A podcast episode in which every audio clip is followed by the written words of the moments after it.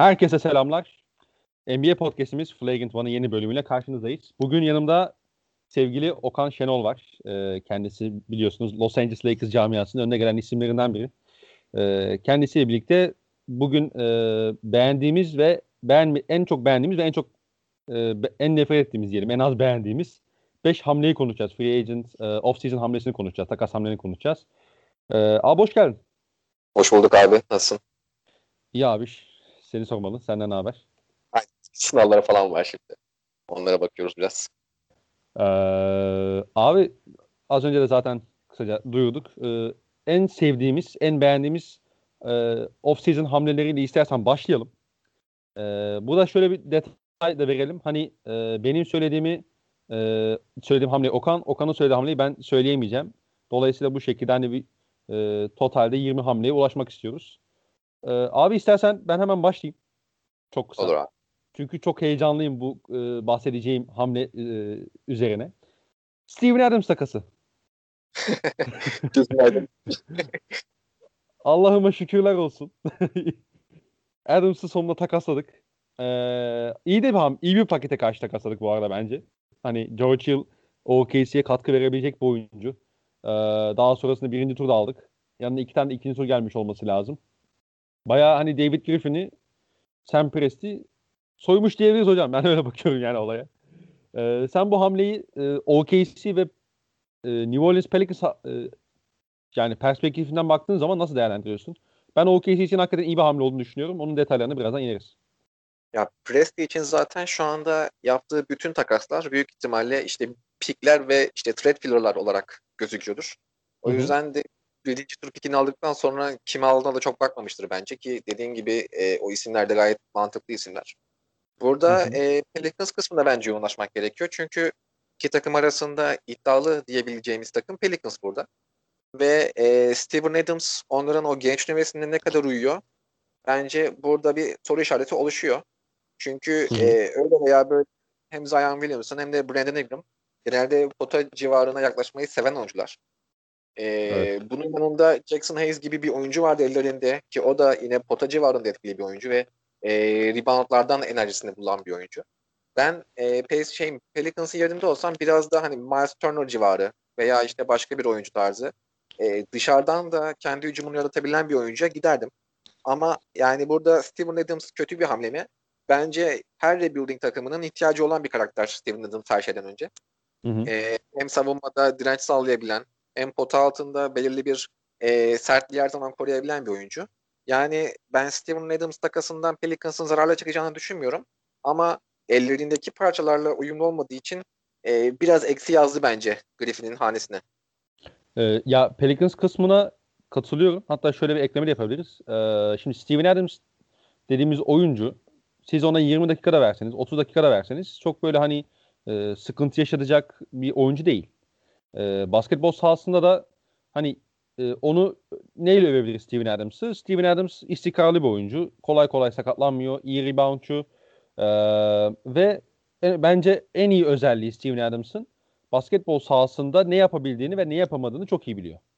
Bu önemli bir özellik bence. Hani e, en basitinden pozisyon e, çöp etmiyor. Ha bu da şöyle bir sıkıntı var. Steven Adams'ı artık e, benim özellik, yani özellikle kendi adıma çok böyle tutmamamın e, birkaç sebebi var. Bunların başında artık Steven Adams gibi e, mobilite problemi olan uzunların NBA'de bir noktadan sonra size ayak bağı olması. E, bunu ve hatta işte kendi pozisyonunu üretemeyen, kendi şutunu yaratamayan, dışarı, en azından pick and pop tehdidi oluşturmayan ya da pot altında ciddi bir post up tehdidi oluşturmayan her oyuncu size NBA'de playoff'larda bir yerden sonra eksi yazıyor. Mesela OKC'nin e, geçen sene işte işte Houston serisinde mesela e, elinde Steven Adams yerine e, daha iyi posttan üretebilen bir oyuncu olsaydı daha farklı hücum varyasyonları görebilirdik yani Houston'a karşı. Daha kafa karıştırıcı işler oluşabilirdi. E, ama olmadı. İşte çok şey yapamadı zaten. E, bir yerden sonra hani OKC'nin maç sonlarında ondan vazgeçip e, Galinari'yi 5'e attığını da gördük. E, ki bu özellikle serinin 3. ve 4. maçında mesela şeydi yani e, Steven Adams sahadayken yaratamadığı hücum reboundu üstünlüğünü Adams dışarıdayken dışarıdan içeriye doğru işte hani o box out edilmeyen oyuncular tarafından sağlandığını görmüştük. Ya hatırlarsın 3. maçta Harden'da işte bu şekilde e, 6. faul alıp işte sağ kenarına gelmişti. O maç ondan sonra uzatma çözülmüştü vesaire. E, işte Adams dediğim gibi yani mobilite problemi olan e, hücumda çok bir tehdit oluşturmayan bir adam. Daha doğrusu işte pick and roll ile olası genelde tehdit oluşturan bir oyun adam. Ama burada işte şeye geliyoruz. Mesela e, bu takımın şeyi hani New Orleans Pelicans'a bakacak olursak her ne olursa olsun Bledsoe ve Steven Adams işi tek sezonluk düşüneceksek bence fena bir hamle değil.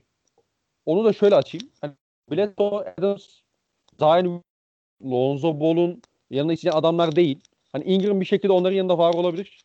Ama tek sezon özelinde bu takım yüksek tempo yaptığında, savunmadan güç aldığında kendini playoff potasının içine atıp e, savunmada da işte Bledsoe'nun ve yine hani Adams'ın e, savunmadaki yani istikrarıyla bir yere varabilir. Yani Lonzo Ball da iyi bir savunmacı, yönlü bir savunmacı. E, dolayısıyla hani David Griffin bu noktada tek sezonluk düşünmüş olabilir. Yani bu e, diye düşünüyorum. Yani devamında hani Adams'ı uzatırlarsa hani ben de derim ki baba ne yapıyorsunuz? ayrı bir konu ama e, Bledsoe da ellerinde patladı. Drew Holiday takasının yanında muhtemelen ekstra pick almak için. E, hani ben iki taraf için de mantıklı bir iş olduğunu düşünüyorum ama dediğim gibi e, Pelicans için onu tek sezonluk sınırlandırdığımız zaman olumlu bir şey olduğunu düşünüyorum. Yani OKC için de buyur abi sen. Bir şey diyordun Ya galiba. ben için şunu sö- ekleyecektim. Birincisi Stan Van Gundy zaten bu takımın başına geçtiğinde en büyük e, eksi bulunan nokta savunması. Yani geçen sene de bu takım Hı hı. büyük ihtimalle playoff yapabilirdi. Ama savunmada özellikle hiçbir direnç koymayınca ortaya e, bubble'da patladılar. Sezon içinde böyleydi yani. E. Dolayısıyla hem Bledsoe hem de e, şey hamleleri, Steven Adams hamleleri bu noktada Van Gundy'nin kadrosuna gelmek isteyebileceği oyuncular. Ama. Hı hı. e, biz geçen sezon şunu gördük. Zion Williamson'ın oynadığı kısa e, süre boyunca genelde Pelicans onu 5 numarada kullandı. Yani e, potaya en yakın ismi Pelicans'ın Zion Williamson'dı. Ve böyle bir oyun kurgusunda birincisi Zion Williamson'ın harcadığı e, enerjiyi azalttılar. Çünkü pota yakında olduğu için sadece topu alıp bitiriyordu. İkincisi de ona savunma eksilerini bir şekilde deforme etmeye çalıştılar. Fakat bunu çok da başaramadılar. E, burada hani eğer bu sezon da aynı şekilde Zion Williamson'ın e, biraz daha potaya yakın bir şekilde konumlandırılıp kullanılacağını düşünürsek burada Steven Adams'ın e, Zion Williamson'la aynı anda sahada kalması çok zor olacak. Burada Hı hı. da bize şöyle bir e, senaryo geliyor. Bu takımın öyle veya böyle hani bu Ersan Ilyasova olur veya başka bir Turner tarzı takas gibi bir şey olur. Bir yerde şutör bir uzuna ihtiyaç duyacak. E, o zaman da hani Steven Adams'ın bu takımdaki rolü ne olacak? Ve hani belki çok önemli değil ama Jackson Hayes gibi bir potansiyelleri var. Onu nasıl kullanacaklar? Burada soru işaretleri beliriyor. Ama evet dediğin gibi yani bu hamleleri hem Bledsoe hem de Steven Adams hamlelerini bir yıl üzerinde düşünecek olursak çok da e, başlarını ağrıtmaz. O konuda bir Hı hı. O, e, ortak noktadayız yani. Hı hı. Ama saha içerisinde en azından bir şeyler elde etmeleri için Stefan Gandhi'nin e, çok mikro bir coaching'e başvurması gerekiyor bence. Bu oyuncuları maksimize etmek amacıyla. Ee, ya kesinlikle canım. Zaten bir de hani işte sen Jackson Hayes'ten bahsettin. Hakikaten Steven Adams'ın genç hali gibi Jackson Hayes'te. Ee, dolayısıyla hani o da genelde Zion Williamson etrafın yani yanında hep böyle bir e, per, hani potanın diğer tarafında bir uzunla oynayacakmış yani potaya yaklaşmak isteyen pick and e, tehdit oluşturan bir uzunla oynayacakmış gibi duruyor. Ama işte hani bunu da olabildiğince tempo yaparak çözmeye çalışacaklar. Bir şekilde yama yapmaya çalışacaklar muhtemelen. Ee, ama bu da şey sıkıntısı var işte hani yani takımın teknik sıkıntısına gelecek tek sıkıntılardan biri de şu bence. Kısa yaratıcıların yani ya- yaratıcı kısalarında e, şey yok bir ne derler Hmm, bir mıknatıs yok. Hani şöyle söyleyeyim bir çekim gücü yok. Dolayısıyla mesela sen Lonzo Ball diyorsun işte Lonzo Ball hala işte şutu oturacak mı oturmayacak mı işte gelişecek mi gelişmeyecek mi hala onun soru işaretleri var en nihayetinde. İşte Eric Bledsoe kötü şutör. Yani topu verdiğin adamlar da topla hani yani şu tehdidi oluşturmuyor. Bu rakip savunmayı da çok esnetememeniz anlamına geliyor. Hani bu noktada da hani potansiyelleri çok sınırlı kalacak Pelicans'ın. Ama dediğim gibi yani bir sene oynattın. e, bu gençlerin de biraz şeyini gördüm böyle hani e, isteklerini falan ölçtün. Bunlarla biz nereye gidebiliriz'e baktın. Ha, seneye de hani Adams'ı değil de işte atıyorum işte başka bir tane şut dedi bahsettiğin gibi şutör uzuna gittin. İşte Bledsoe'yu bir şekilde birine çaktın. Ki Bledsoe'nun kontratı önümüzdeki yaz bence daha e, takaslanabilir bir kontrat haline gelecek. Bir sene daha eksildiği için. E, yani kısa vadede dediğim gibi tek sezon özelinde bakacaksak ben Pelicans için hani böyle e, ahlar vahlar koparılacak bir şey olduğunu düşünmüyorum açıkçası. Evet, Senin e, ilk olumlu şeyin ne abi? En olumlu yaklaştığın hamleden birine. Ya ben burada biraz kolaya kaçtım açıkçası ama e, Ibaka'nın ben Clippers için çok değerli bir ekleme olduğunu düşünüyorum. Özellikle e, kontratının mid-level exception olduğunu düşünürsek e, 9,5 milyon dolar civarı bir kontratla Ibaka'yı kadroya katmak herhalde bütün contenderların hedefidir. Yani e, mesela Brooklyn Nets peşindeydi. İşte e, Toronto'dan tutmak istediğini duyduk. Lakers konusu biraz şüpheli ama Lakers'ın da istediğini e, biliyoruz. Burada Clippers'ın en azından şampiyonluk kovalayan bir takım olarak e, hem rakiplerine Ibaka'yı kaptırmaması hem de kendilerinin önemli bir eksiklerini kapatması bence çok değerli oldu. E, burada şöyle bir durum var. Bence hani Zubats'ın takımda kalması konusunda herhangi bir soru işareti yok. Çünkü Ibaka ile birlikte 5 numara sürelerini paylaşacaklar. Ama eğer e, Clippers'ın karşısına ki Gasol'la falan e, anlaşmayı düşünüyorlarmış. Bir veya iki tane daha böyle e, uzun hamlesi çıkabilirse veteran minimumu oynayacak. O zaman da e, Ibaka'nın takımdaki varlığı Zubats'ı çok değerli bir takas parçası haline getiriyor. Bu da bence Clippers adına e, sezon içerisinde atlamaması gereken bir faktör. Ee, ya Ibaka hamlesini ben de hani e, genel hatlarıyla aslında çok beğendim. Ama şöyle bir sıkıntı var bence. E, Clippers'la alakalı. Clippers hala bir tane e, problemini çözemedi abi. Mesela şimdi Kawhi ve Paul George, yani Paul George, Lou Williams üçlüsü tabii ki takımın ana yaratıcıları ama e, Lou Williams'ın pick and roll yöneticiliği dışında takımın böyle hani ana yönlendiricisi ya da işte ana iki yönlendiricisinden biri olmasını isteyeceğin bir oyuncu yok takımda. Ki Lou Williams'ın da takımınızın bir numaralı işte yönlendirici olsun istemezsiniz. Ee, hani onun da tabii ki belli başlı zaafları var. Burada mesela şey var. E, rakiplerin özellikle Denver'ın şey yaptığını gördük. Özellikle e, o ikili oyunları iki kişi yani topa baskı yaparak savunup uz- rakip uzunları yani işte e, bu genelde şey oluyordu. Yani işte Jamaica Green e, oluyordu ya da işte hani Zubats veya da işte şeydi zaten bu sizin aldığınız Harrell, heh, Montreal Harrell oluyordu zaten ve Lakers, yani bu uzunların bu noktada sıkıntı yaşadığını gördük.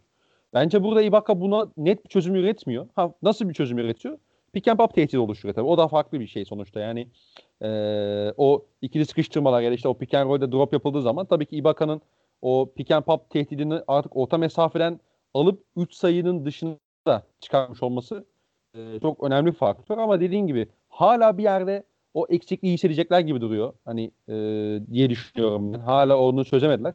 Ama en azından hani Montreal Harrell gibi e, Kawhi Leonard'la Paul George'la problem yaşamış bir karakteri gönderip oraya e, şampiyonluk tecrübesi olan işte bir veteran e, ve e, hem 4 hem 5 kullanabileceğiniz bir e, Ibaka eklemek e, nereden bakarsan bak hani bence artıdır yani bu takım için özellikle. Ya burada şunu ekleyeceğim ben. Birincisi Ibaka'nın e, Kawhi ne kadar yakın olduğunu biliyoruz. Ki Clippers'a gelmesindeki faktörlerden biri oyum. O, e, bu tarz takımlarda genelde e, süperstarları memnun edip sorun çıkarmayacak rol oyuncularına çok ihtiyaç var. Yani evet. geçen sene mesela gördük ki işte e, Pat Beverly ve e, Lou Williams işte Kawhi Leonard dinlenirken ya bu adamı biz işte bize liderlik etsin diye aldık. Nerede bu adam? diye e, söyleniyormuş. Ibaka'dan bunları duymayacağız. Ibaka e, o kendi oyununu oynayan e, takımına maksimumunu vermeye çalışan ve daha sonrasında çok fazla bakmayan bir oyuncu. E, dolayısıyla Ibaka'nın buradaki varlığı en azından e, ben şeydeki bench'teki ve işte soyunma odasındaki problemleri çözecektir. Burada hı hı. E, senin dediğine artı bir ilave olarak şunu söylemem gerekiyor. Clippers'ın geçen seneki sorunlarının başında yani hücum gelmiyordu. Hatta biz Clippers'ın hücum konusunda neredeyse hiç problem yaşamadığını gördük. Çünkü çok fazla top atabilen oyuncuları vardı. Ee, bununla birlikte savunmada biz o direnci hiç görmedik Clippers'tan. Yani mesela e, Denver Nuggets serisinin biz hikayesine bakacak olursak 3-1'den Denver Nuggets'ın dönmesinin temel faktörlerinden birisi Clippers'ın e, Denver pick and roll'larını hiç savunamamasıydı. Yani Denver tabii ki seri içerisinde bazı problemler yaşadı. Ama bu problemleri ne zaman yaşasa bir şekilde pick and roll'la o işin içinden çıkıp en azından e, seriyi dengeye getirdiler ve 7. maçı kazanarak da e, elediler Clippers'ı. Dolayısıyla bu varlığı en azından savunmadaki e, mental özellikleri bence Clippers'ın çok aradığı bir şeydi. Ve bunu da hı hı. gayet iyi bir şekilde e, sağladılar. Buradaki Clippers açısından temel problem şu oldu. E, Montreal Harrell'dan bir şey elde edemediler. Yani evet. sign and trade falan en azından bir yan parça ekleyebilseler de e, bence kendileri açısından bu off season'ı çok e, artı olarak görebilirlerdi. E, ikincisi de dediğin gibi şey bu takımın çok net bir e, kısadan top yönlendirici eksiği var. Yani Hı hı. geçen sene yapabilecek oyuncu neredeyse bulamadılar. Yani evet Louis Williams ve Harrell'ın yaptıkları vardı ama Louis Williams'ın biraz daha e, kısıtlanması böyle hem de bir süre sonra Louis Williams Harrell ikilisinin sahadaki varlığı onların e, savunma hanesinde çok büyük eksi yazıyordu. Dolayısıyla e, kısa yaratıcılığından çok bir fayda elde edemediler. E, burada da hani şeye çok yükselmişlerdi. Rondo'ya çok yükselmişlerdi. Onu kaybettiler. Ben açıkçası e, Rondo ve Ibaka ikilisini bir şekilde bağlayıp daha sonra e, veteran minimumla falan ne yapabileceklerini göreceklerini düşünüyordum off season'da. Ama e, Rondo'nun bu şekilde onları tabiri caizse yolda bırakması ve şu an piyasada neredeyse hiçbir kısanın kalmaması e, soru işareti şey adına, Clippers adına. Yoksa yani Ibaka evet çok net bir stil oldu. Ama e, aradıklarını bulabildiler mi? Genel olarak off season'da. Bence orası bir soru işareti. Ya bir de hani e, Harrell kısmını belki Lakers'ta konuşuruz ama ben Clippers adına Harrell'ın şöyle bir yani Harrell'ın gidişi gidip oraya Ibaka'nın gelmesinin şöyle bir e, ufak bir eksi yazdığını düşünüyorum. Siz bazen işte rakibe göre, eşleşmeye göre özellikle normal sezondaydı bu tabii de. E, Montrezl Harrell bu takımın potaya yaklaşması, yaklaşmasını sağlayan e, faktörlerden biriydi abi. Özellikle karşısında daha yavaş, uzun ama daha yavaş ayaklı uzunları gördüğü zaman e, çabukluğuyla onları e, geçebiliyordu. Pota altında bitirebiliyordu. Pick and içeri devrilip e, yine pota altında o sayıları üretebiliyordu. E, çok iyi bir pick and roll uzun zaten. Yani anlatmamıza gerek yok. Lakers kısmında da değiniriz zaten. E, hani Ibaka böyle bir adam değil. E, oraya başka bir şey getirmediler. Hani bu takım e, potaya yaklaşma konusunda bazı sıkıntılar yaşayabilir. Yani Kawhi Leonard da böyle dünyanın en aman aman delicisi değil. E, dolayısıyla ben hani Clippers'ın bu hamlesinin belli noktada artı yazdan belli noktada götürdüğünü düşünüyorum. Ya bu bağlamda belki sezon içerisinde bir e, takas hamlesi de görebiliriz yani. Ya bu arada şunu ekleyeyim ben. Geçen sene e, biliyorsun Clippers neredeyse hiçbir oyun kurucu olmadan oynadı. Yani Lou Williams'ta baktığın zaman skorer bir kısa. Dolayısıyla hı hı. top Kawhi Leonard'ın eline çok yapıştı ve Kawhi Leonard oyuncu olarak oynadı, e, oyun kurucu olarak oynadı. Biz bu senaryoda şunu gördük. Kawhi Leonard'ın genel olarak e, hücum üretkenliğini Clippers orta mesafe şutu üzerinden şekillendirdi. Yani topu e, Kawhi Leonard'a verdi. İkili oyunları Leonard'ın orta mesafe şutu üzerinde oynadı ve oradan bir şey üretmeye çalıştı. Ve playoff'ta da zaten e, en büyük eksiği buradan yaradılar hücum kısmında. Denver'ın evet. ve e, zaman zaman Dallas'ın Clippers'ı kısıtlamasının temel faktörü buydu. E, Ibaka ve Zubac da hani bu şekilde bir Leonard olsun başka bir işte e, ball handler kısa olsun kendi kısalarına çok fazla alan açabilen oyuncular değiller. Tabii ki Ibaka'nın e, pick and pop'ı çok etkili bir silah ama yani Ibaka'dan bu saatten sonra hani e, tepede bir ikili oyunda potaya devrilmesini çok beklemeyebilirsiniz. E, Zubat zaten hani zaten. evet evet yani e, Zubat zaten hani çok bu şekilde bir oyuncu profilini göstermedi şu zamana kadar. Dolayısıyla hani ya e, Tyloo bambaşka bir hücum düzeni deneyecek ki bunu LeBron James'i Cleveland zamanında zaman zaman yaptı ve şampiyonluk kazanmalarındaki temel faktörlerden biri bu oldu. Ya da hani e, bir başka oyuncu profilini bir şekilde ya sezon içerisinde ya sezon başında bulup bu sorunu çözmeleri gerekiyor. Çünkü şu an ellerindeki yani dediğin gibi kısa ve uzun oyuncuların profilleri ne bireysel olarak ne de hani e, bir şey olarak eşleşme açısından çok e, ellerinde bir artı yazmıyor şu anda. O da Clippers'ın e, bir şekilde düzeltmesi gereken bir eksiği bence. Evet evet yani ben bu takımı bazen böyle özellikle e, hani ma- çok fazla maç içerisinde bu normal sezonda da playoff'ta da şeye gireceğini düşünüyorum. Böyle bir 3 dakika boyunca falan böyle tamamen ritimden çıkıp işte hani 14-2 ne bileyim işte 16-5 tarzı seriler yiyebileceğini düşünüyorum. Ee, çünkü çok fazla şuta dayalı kalacaklar ha bence. Bu şuta fazla çok fazla şuta dayalı olduğunuz zaman da siz yani şutta yani sonuç olarak ritim işi. Siz o şutları ritimli bir şekilde bulamadığınız zaman e, bu şutlar rakipler uzun rebound olarak dönecek ve uzun rebound olarak dönmesi demek rakibin transition yakalaması e, demek. Dolayısıyla hani geçen sene de bu noktada Clippers'ın biraz şey olduğunu gördük. Hani lay lay lom olduğunu gördük. Tabii ki bunun bundan dersler çıkartılacaktır ama e, hani ne kadar bunu şey yapabilecekler? E, net bir yönlendirici, net bir delici eklemeden ne kadar bunu e, çözebilecekler ben onu merak ediyorum açıkçası. Geçelim mi Clippers'a? Olur abi. abi ben de kolaya kaçacağım. Chris Paul takası diyeceğim Phoenix Suns için. ee, şimdi Rubio'nun geçen sezon özellikle Aaron Baines'le birlikte bu takıma çok önemli katkı sağladığını düşünüyorum. Ee, ama Rubio özellikle hani e, oyuncu kartındaki yazanlar itibariyle e, bu her zaman sizi belli bir noktadan sonra size eksi yazıyor. Çünkü bir kere adamın şutu yok. Yani şutu var da sıkıntılı yani ve yani siz onun perdenin altına geçtiğiniz zaman pick and roll'de onu bir şutöre e, çevirdiğiniz zaman bunu cezalandıramıyor. Chris Paul'de siz bunu yaptığınız zaman Chris Paul bunu cezalandırıyor. Ve Chris Paul dediğimiz adam bize özellikle o KC döneminde de gösterdi ki e, böyle genç oyuncuların yanında e, artık bir seviye daha atlamak isteyen oyuncuların yanında Chris Paul hakikaten isteyeceğiniz bir şey e, lider. E, Chris Paul Chris Paul'un varlığı ne getirecek? Chris Paul'un varlığı Devin Booker'ın bir kere e, takımın ana yönlendiricisinden ziyade takımın e, ikinci yönlendiricisi olmasına olması anlamına gelecek. Bunun yanında takımda daha fazla işin skor kısmını e, pick and roll çıkışında özellikle Chris Paul'un yöneteceği pick and roller çıkışında Devin Booker'ın daha fazla skorer yönünü ön plana çıkarması anlamına gelecek.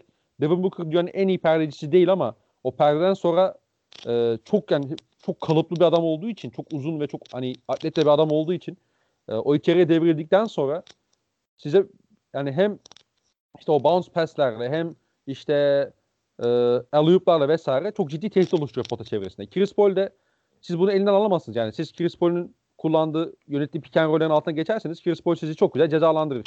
Orta mesafesiyle, 3 sayısıyla. E, üzerine geçtiğiniz zaman da işte DeAndre Ayton orada bir e, pick and roll uzun olarak ön plana çıkıyor.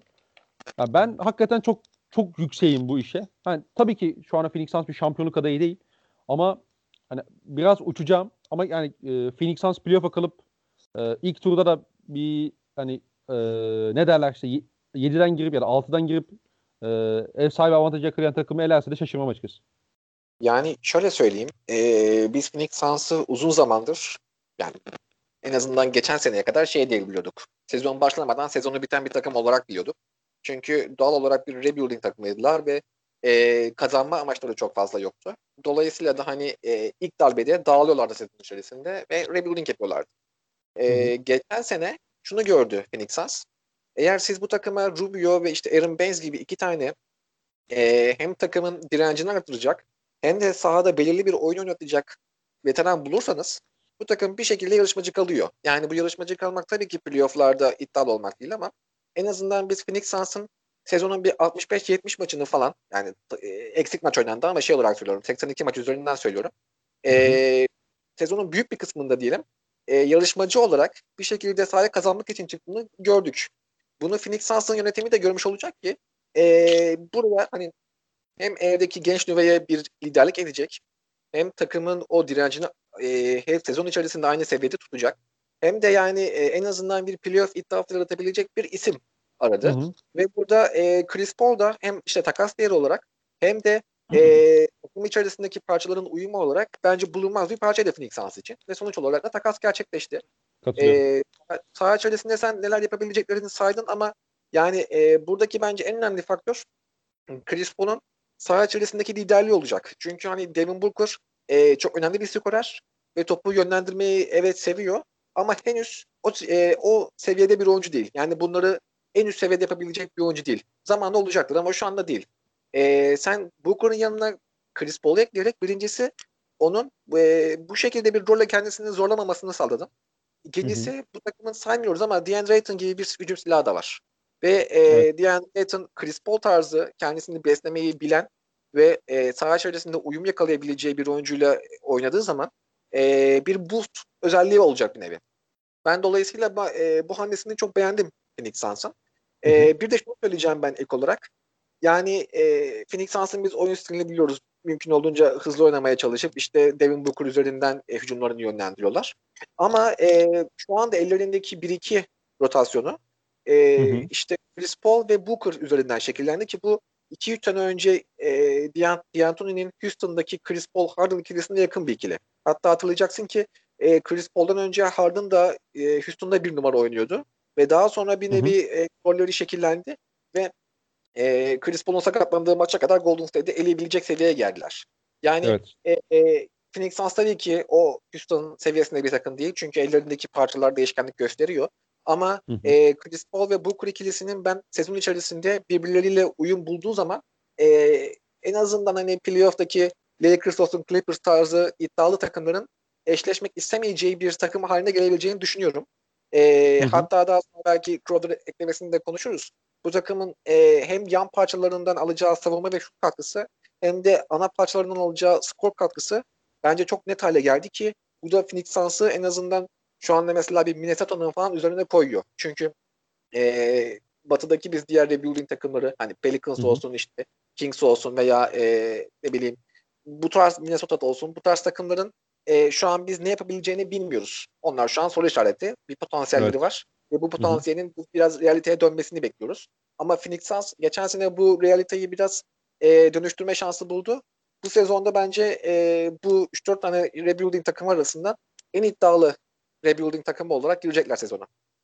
Ee, ya benim burada bir tane aslında yani tabii ki yani bu takım şampiyonluk adayı değil şu anda ama hani kendi beklentilerimiz içerisindeki bir tane aklıma soru işareti geliyor çok ciddi olarak. Ee, Devin Booker'da Chris Paul'de böyle savunmada biraz saklamanız gereken adamlar.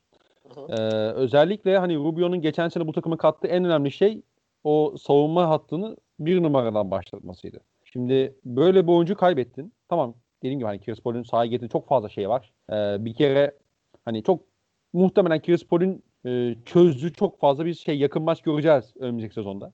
Ee, dolayısıyla hani çok artıları var ama işte savunma kısmında mesela hani e, Monty Williams nasıl bir çözüm üretecek bu takıma? İşte DeAndre Ayton'un burada hakikaten çok çok çok kritik bir rolü var bence. Ee, geçen sezon ilk sezonuna nazaran böyle gelişim gösterdi. Bunu gördük. Ama bu gelişimi artık bir seviye daha yukarı çıkarması lazım. Hakikaten hani böyle e, biraz şey yapacağım ama hani Gober seviyesi bir savunmacıya falan dönüşmesi lazım ki bu takım e, potansiyelini bir adım daha yukarı çıkarsın. Çünkü Chris Paul'u de Devin Booker'ı da siz savunmada saklamanız gerektiği senaryoda işi tamamen işte hani Jay Crowder'a, Michael Bridges'e falan yükleyemezsiniz. Ha tabii ki bir yerden artık bir yerden alıp bir yerden vereceksiniz artık NBA'de ama e, hani Rubio'nun neye artı yazdığını e, yani iş yapacak olursak yani bu takım için ki Rubio bir şeye de artı yazıyorsa bu da herhalde e, savunmadaki hani hem o topa baskısı hem o perdelerden savaşması diyebiliriz yani Chris Paul'un ama onun dışında Chris diğer bütün her şeyde e, ağır basıyor elbette. E, peki şey senin daha- ne abi? İçin bir şey daha ekleyeceğim. Ee, burada Aaron Baines'i kadroda tutabilirlerse hani Hı hı. tabii ki bu savunmadaki problemlerin pek çoğunu e, tamamını en azından ortadan kaldırabilecek bir oyuncu değil Baines. Hem yaşı hem fiziği itibariyle. Ama Hı. en azından Aiton'un yanında e, hem işte şutu olsun hem savunmadaki direnci olsun pota altında biraz daha potayı koruyabilen bir oyuncu olsun. E, varlığıyla birlikte bence o e, en azından yani o savunmadaki defoları bir miktar azaltacaktır. Şunu da hı. ekleyeyim. Yani bu takım sezon içerisinde e, şey olacak. 72 maçlık bir sezondan bahsediyoruz ve e, kolay kazandıkları maçlar gibi çok ortada geçen maçlar da olacak. Ama kendilerini Hı hı. bir şekilde playoff'a attıkları takdirde e, düşen savun e, düşen maç tempolarıyla birlikte en azından e, Chris Paul ve Booker ikilisini bir şekilde daha şey yapacaklardır. Eğer playoff'a kalabilirlerse e, bu ikilinin biraz daha savunmadaki o defoları e, kapatılabilecek potansiyelde bende. Çünkü Chris Paul yani iddialı ve isteyen bir Chris Paul e, tabii ki geçmiş sezonlardaki kadar değil ama yani savunmada e, bir sıfırda değil bence yani. Yok kesinlikle canım. Yani geçen sene özellikle hani Oklahoma 3 kartlı düzene döndüğü zaman yani özellikle bilhassa sezon başlarında işte LeBron James'in de karşısına attığın adam Chris Paul oluyordu maç sonlarında. İşte Paul George'un karşısına attığın adam da yine Chris Paul oluyordu. Ee, ve iyi işte çıkarmış yani kısa sürede. Ama işte bunlar kısa süreli çözümler. Ee, bu da bence Phoenix Suns'ın özellikle normal sezonda savunmasını e, olduğundan daha iyi gösterebilecek şöyle bir detayda oluşabilir. Şimdi muhtemelen Phoenix Suns inanılmaz tempo kasmayacak.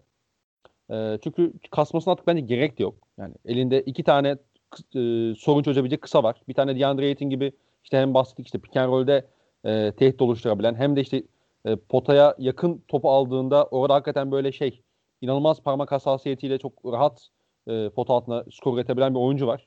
E işte potaya e, çizgiye girebilecek oyuncular da var. İşte yine o iki kısası vesaire. Burada özellikle biz normal sezonda şeyi hala görüyoruz abi.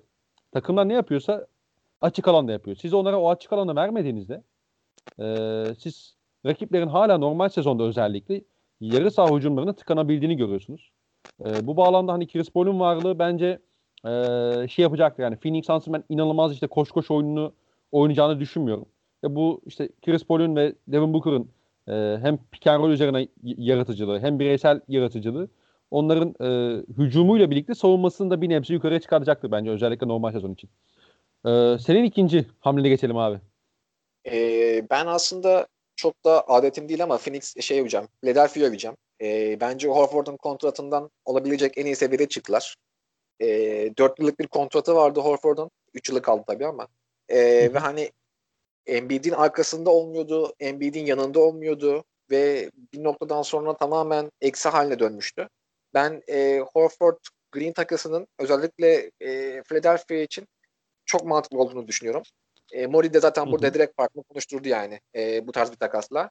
E, hem Oklahoma için bence mantıklı bir takas çünkü Horford'da dediğimiz gibi işte bu tür rebuilding takımlarında görmek isteyebileceğiniz bir parça ve e, başınızı ağrıtmaz. E, genç oyuncularınıza bir şekilde abilik eder.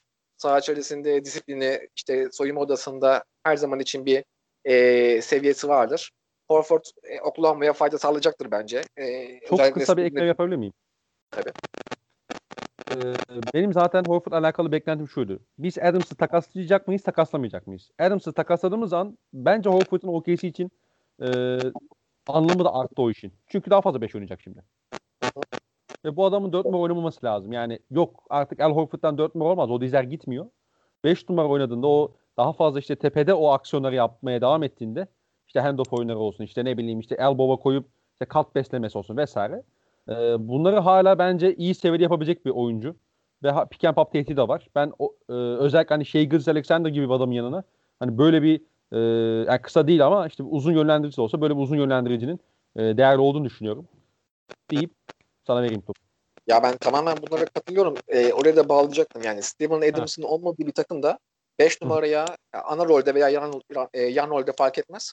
Horford'u koymanız e, en azından sizi biraz daha yani modern basketbol yaklaştıran bir şey. Çünkü orada Horford'la pasla bir e, hücum üretebilirsin, şutla üretebilirsin. Evet. Orta mesafesi vardır ve e, şeyde Horford bunları Boston'da ve orada da genç bir nüve vardı Tatum ve işte Jalen Brown özelinde. E, orada bunları çok yaptı. Yani e, Brad Stevens evet. Horford özelinde çok sorun çözdü Boston'da. İdeal bir coachingle ben Horford'un e, Oklahoma'da da en azından Philadelphia'daki kadar eksi gözükmeyeceğini düşünüyorum. Çünkü Horford'un e, bu kadar yerin dibine sokulmasının tabiri caizse tek bir sebebi vardı. Çok büyük bir kontratla neredeyse hiçbir performans sergilemedi. E, ben burada Preston'in en azından Horford'u bir sezon parlatıp Chris Paul gibi yine bir pike çevirebileceğini düşünüyorum. E, Sixers açısından da yani Danny Green'i aldılar Horford karşılığında. Danny Green'in sahadaki performansı aslında soru işareti. Çünkü Lakers'tan geldi ve hani e, Lakers'ta geçirdiği playoff çok da tercih edilebilecek bir performans değildi. E, ne üçlükle bir e, katkı sağlayabildi Lakers'a. Savunmada hı hı. eski bildiğimiz Danny Green standartlarının bence hala çok uzağında. Çünkü ayakları yavaşladı ve rakip hı hı. e, skorerlere verdiğin zaman e, Green'in eskisi kadar bir caydırıcılığı kalmadı. E, şut ve savunması eksiye düşmüş bir Green ne kadar verimli olabilir Sixers'a gibi bir soru geliyor aklımıza. Fakat hı hı. büyük ihtimalle zaten bu e, takımda Green'in rolü biraz daha bench'ten gelen veya işte hani e, maç maçı bitiren 5 değil de biraz daha hani e, 20-25 dakika bantlarına düşmüş bir Green göreceğiz. Burada hı hı. bu takası mantıklı kılan zaten e, Sixers'ın Horford'un kontratından çıkması oldu. Ve ben e, Mori'den sezon içerisinde e, Green'in kontratına karşılık bir takas daha bekliyorum. Çünkü e, karşısına hem takımı bir, bir üst seviyeye çıkarmak için hem de işte gerekirse bu Green'in kontrat durumundan faydalanmak için bu tarz bir takasa girişebilecek e, hamleler gelecektir. Ama hı hı. E, en azından Horford'un o kabus kontratından çıkmak ve en azından yine e, 4-5 numarada bu kadar Embiid gibi bir silahın varken Green tarzı e, dış şutör diye tanımlayabileceğimiz bir oyuncuya gitmek Sixers'ın kadrosunu e, çok rahatlattı ki burada şunu da eklemek gerekiyor. Horford'dan çıkıp e, Dwight Howard'a gittiler direkt. Dwight Howard bu kadar uzun süredir hani e, bir nevi günah keçisi olmuştu ligin. Ama özellikle Lakers'ta geçirdiği sezon onun e, düşük kontratlarla yani işte veteran minimum tarzı kontratlarla ne kadar değerli bir oyuncu olabileceğini de göz önüne serdi. Çünkü Evet. savunmasını en azından e, yani tabii ki ona yılın savunmacısı ödülünü kazandıran bir savunma sertliğinde değildi ama en azından Hı hı. savunma oyuncusu olarak isteyebileceğiniz bir seviyeye getirdi oyununu. Ve bunu Hı hı. bütün takımın üzerine yaydı Dwight Howard. E, bu ikisini aynı şekilde sürdürebilirse bence Horford'dan çıkıp Dwight Howard'a gitmek Sixers'ın elini özellikle bu e, cap işlerinde çok rahatlatacak. Ee, buna şöyle bir ek yapayım abi. Özellikle e, Danny Green'in sahaya getirebileceği bence bir, bir numaralı artı bir kere Tobias Harris ve e, yani Ben Simmons'ın pozisyonlarını bir şey yukarıya çıkartıyorsun. Hı hı. Yani yani işte birisi işte iki yani bir numara iki numara diğeri de üç numara oynuyordu bu takımda. Şimdi Al Horford'un yerine sen Danny Green'i koyduğun zaman e, Tobias Harris ya da işte, işte Ben Simmons daha fazla dört numarada görev alacak ve bu dört numarada daha fazla görev almaları özellikle Tobias Harris için ben önce olumlu olacak. İşin savunma kısmında ben hala Danny Green'in sahaya bir şeyler getirebileceğini düşünüyorum. Ee, özellikle e, şimdi Sixers'ın geçen işte Embiid varken hani tabii ki savunma planına baktığımızda Embiid'i olabildiğince hani pot altında e, tutmaya çalışıyorlar. O drop savunmasını oynamaya çalışıyorlar. Ben Danny Green'in bu bağlamda önemli katkı verebileceğini düşünüyorum. Ee, hala o perde üzerinden savaşmayı iyi biliyor. Hala disiplinli bir savunmacı. Zaman zaman dediğin gibi senin de hani artık atletizminin de düşmesiyle, yaşının da e, artmasıyla tabii ki düştü savunması ama ben hala sahaya bir şeyler katabileceğini düşünüyorum savunmada. İşin hücum sahasında ise benim hani takas takastan bağımsız söylüyorum. Danny Green hamlesiyle alakalı şöyle bir ufak eleştirim var. E, bu takım hala şey problemi çözemedi ki. Yani kısa yaratıcı problemini çözemedi yani. Yani hala mesela şimdi Josh Richardson'ı gönderip Seth Curry'i de aldılar. Mesela o da onların e, kısada toplu üretebilecek oyuncularının sayısını yine bir sayı daha azalttı. Ben şu anda bu takıma baktığım zaman topla özellikle maçın belli kritik bölümlerinde Ben Simmons'ın şut atmamaya devam ettiği senaryoda bu takımın en iyi kısa top yönlendiricisi bu sene draft ettikleri Tyrese Maxey. Bak ciddi söylüyorum yani.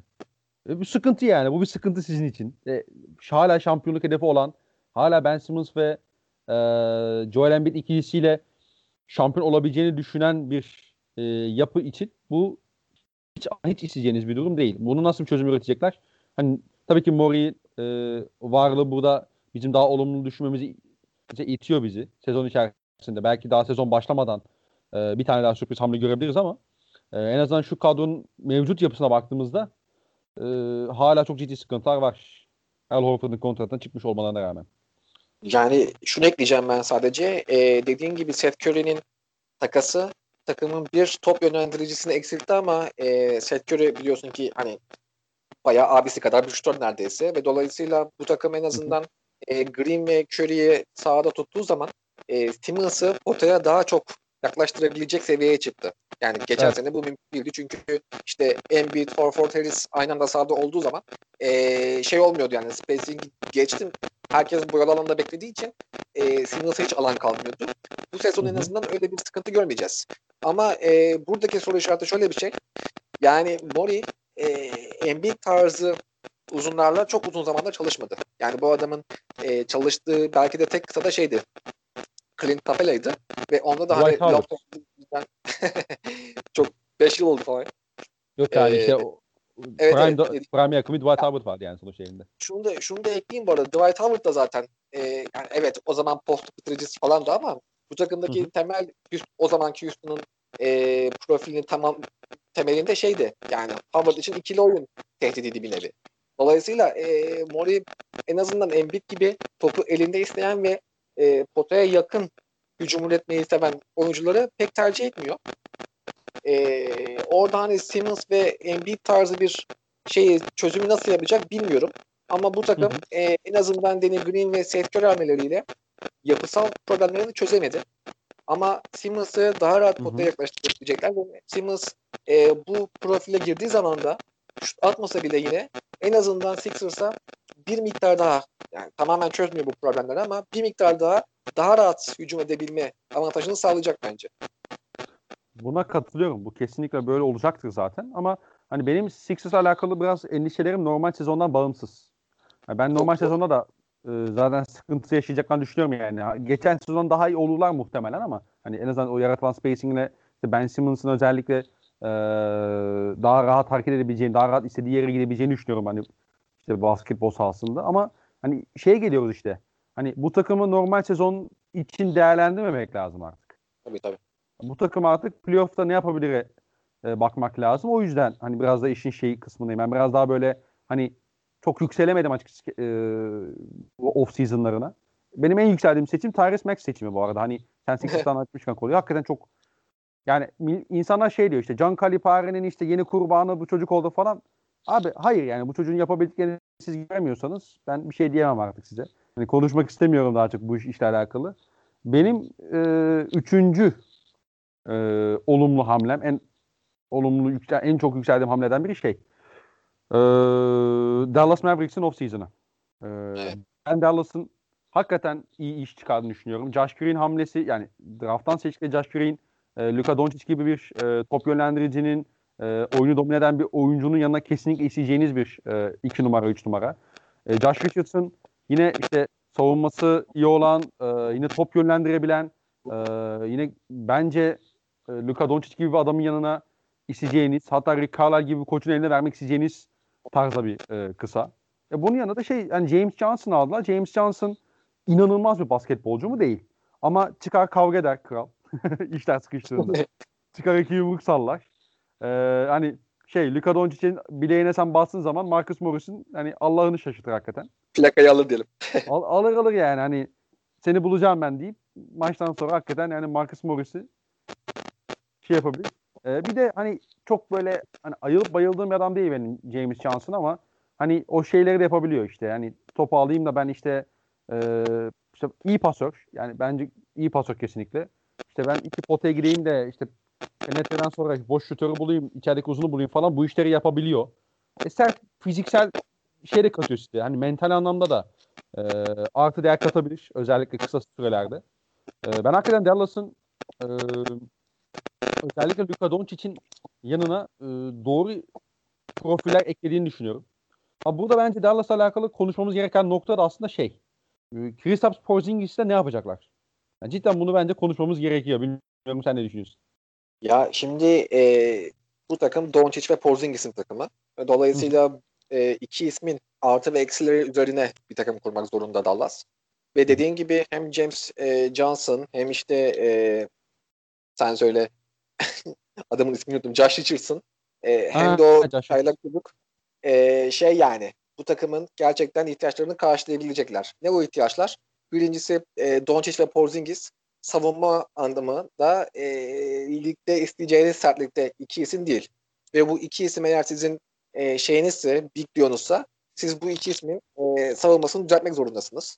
E, Josh Richardson savunma konusunda e, elinden gelen her şeyi yapabilen ve geri geldiği zaman da rakip kısalara yapışabilen bir oyuncu. Biz bunu hı hı. geçen sezonki Sixers'ta çok fazla göremedik çünkü e, yani gerçekten şeydi e, çorbaya dönmüştü o Sixers ekibi ama hani Rick Carlisle'ın çok daha net bir rol verdiği ve en azından sahada ne yaptığını bilen bir Josh Richardson.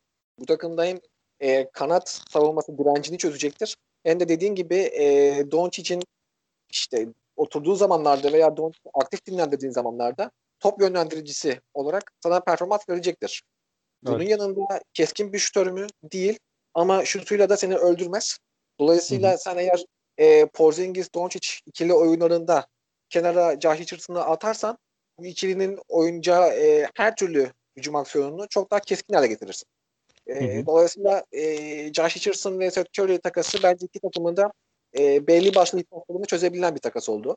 Hı hı. E, James Johnson'a gelince zaten şeydi yani e, bu Morris ile Doncic'in kavgası vardı biliyorsun playoff'ta.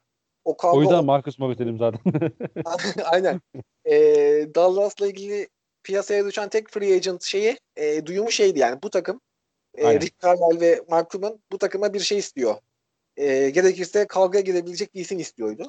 6. E, maçtan o, hemen sonra çıkmıştı bu arada bu evet, şey. Evet, yani şeydi. E, direkt hatta Morris ismi geçti onda da galiba ama Mark Morris falan ismi geçti. E, dolayısıyla şeydi yani bu takımın öyle bir ihtiyacı vardı. Hı-hı. Ve gerçekten de ektiğini kapatmak istedikleri bir açıkta. E, tabii Hı-hı. burada işte Paul Millsap ismi falan da geçti. E, ama hani James Johnson en azından biten bir kontratı var yanılmıyorsam seneye. Evet. E, oyuncu opsiyonu de çok karar. Yani zaten.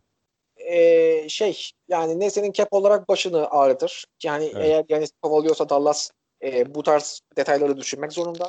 E, şey sahada belki çok büyük bir performans sergileyemez ama bu takımın ihtiyacı olan o abilik ve işte eşkıyalık tabiri caizse ihtiyacını kapatacaktır.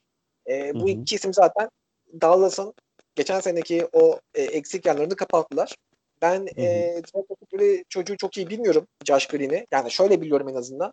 Yanılmıyorsam bu oyuncu ilk 10'da gitmesi düşünülen bir oyuncuydu fakat düştü biraz daha loteri şeyden e, Hı hı, top hı hı. 10'dan.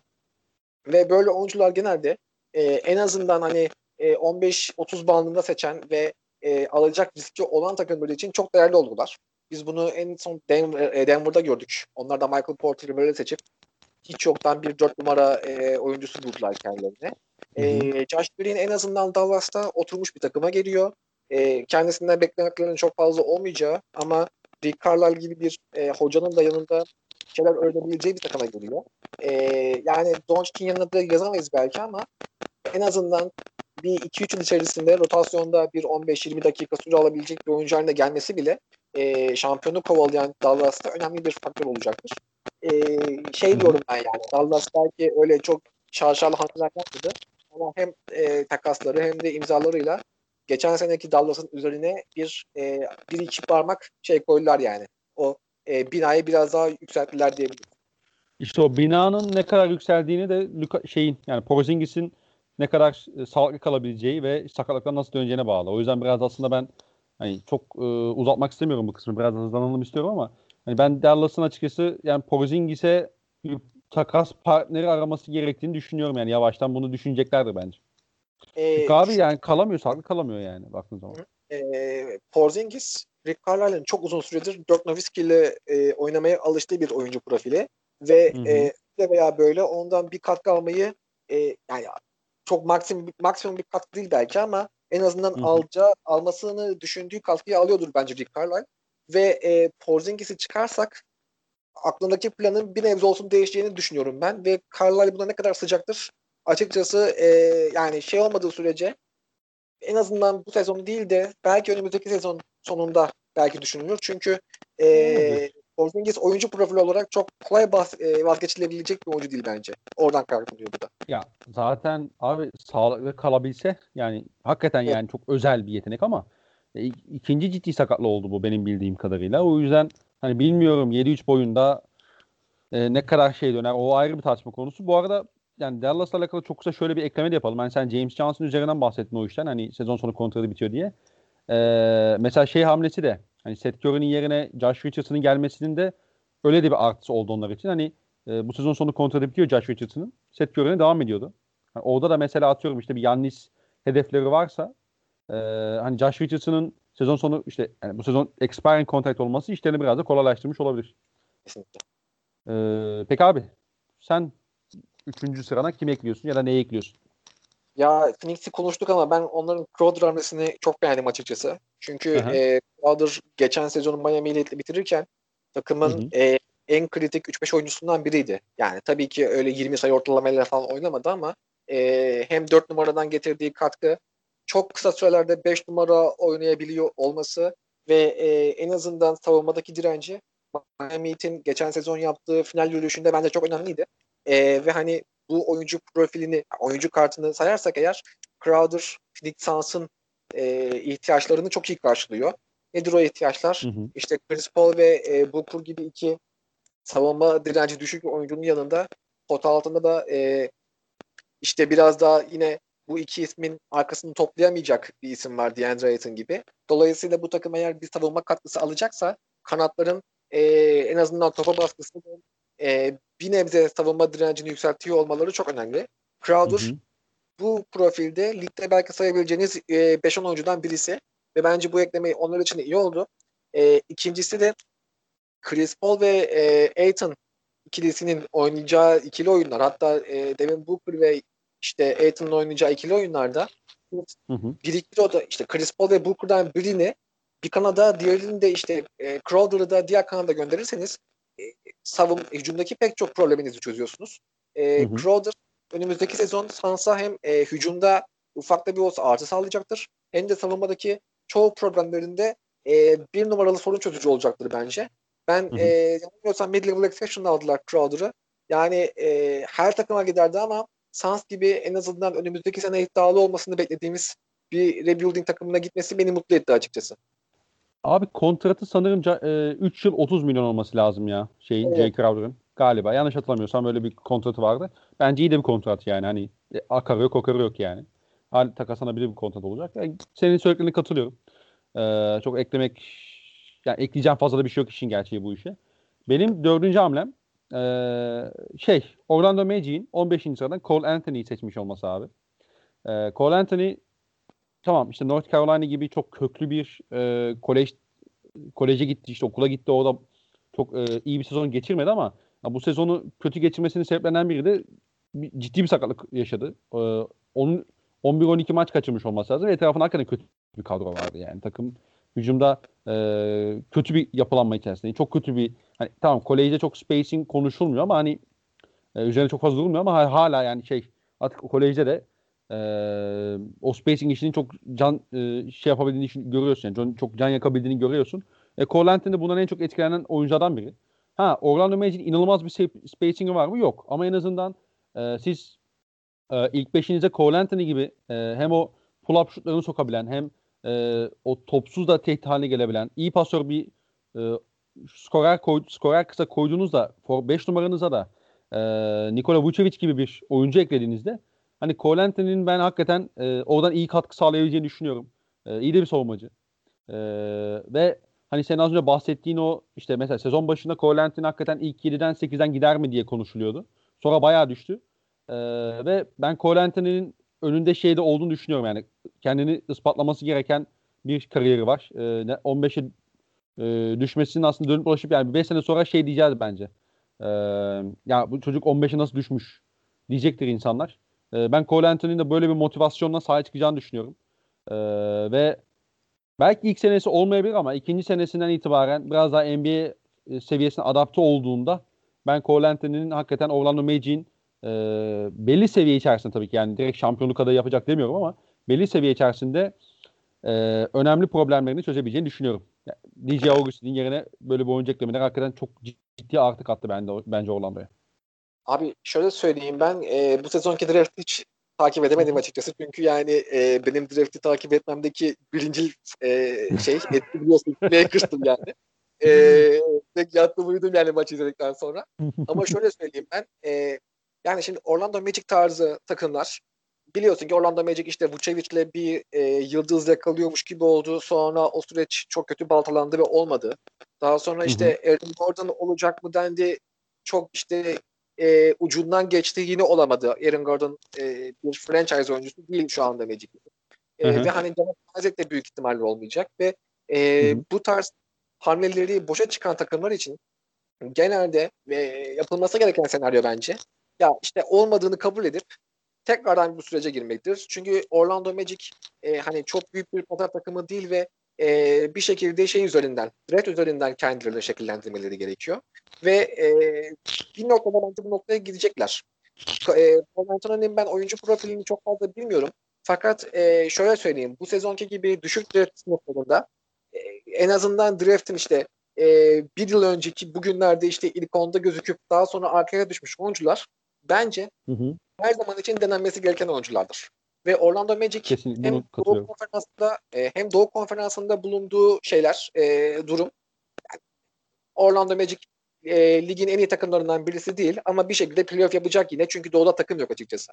E, böyle bir yapıda Paul Anthony'nin üzerine düşüldüğü zaman en azından e, bir sonraki yıllarda rebuilding sürecine girdiğinde elinde senin tutunabilecek bir parça oluyor.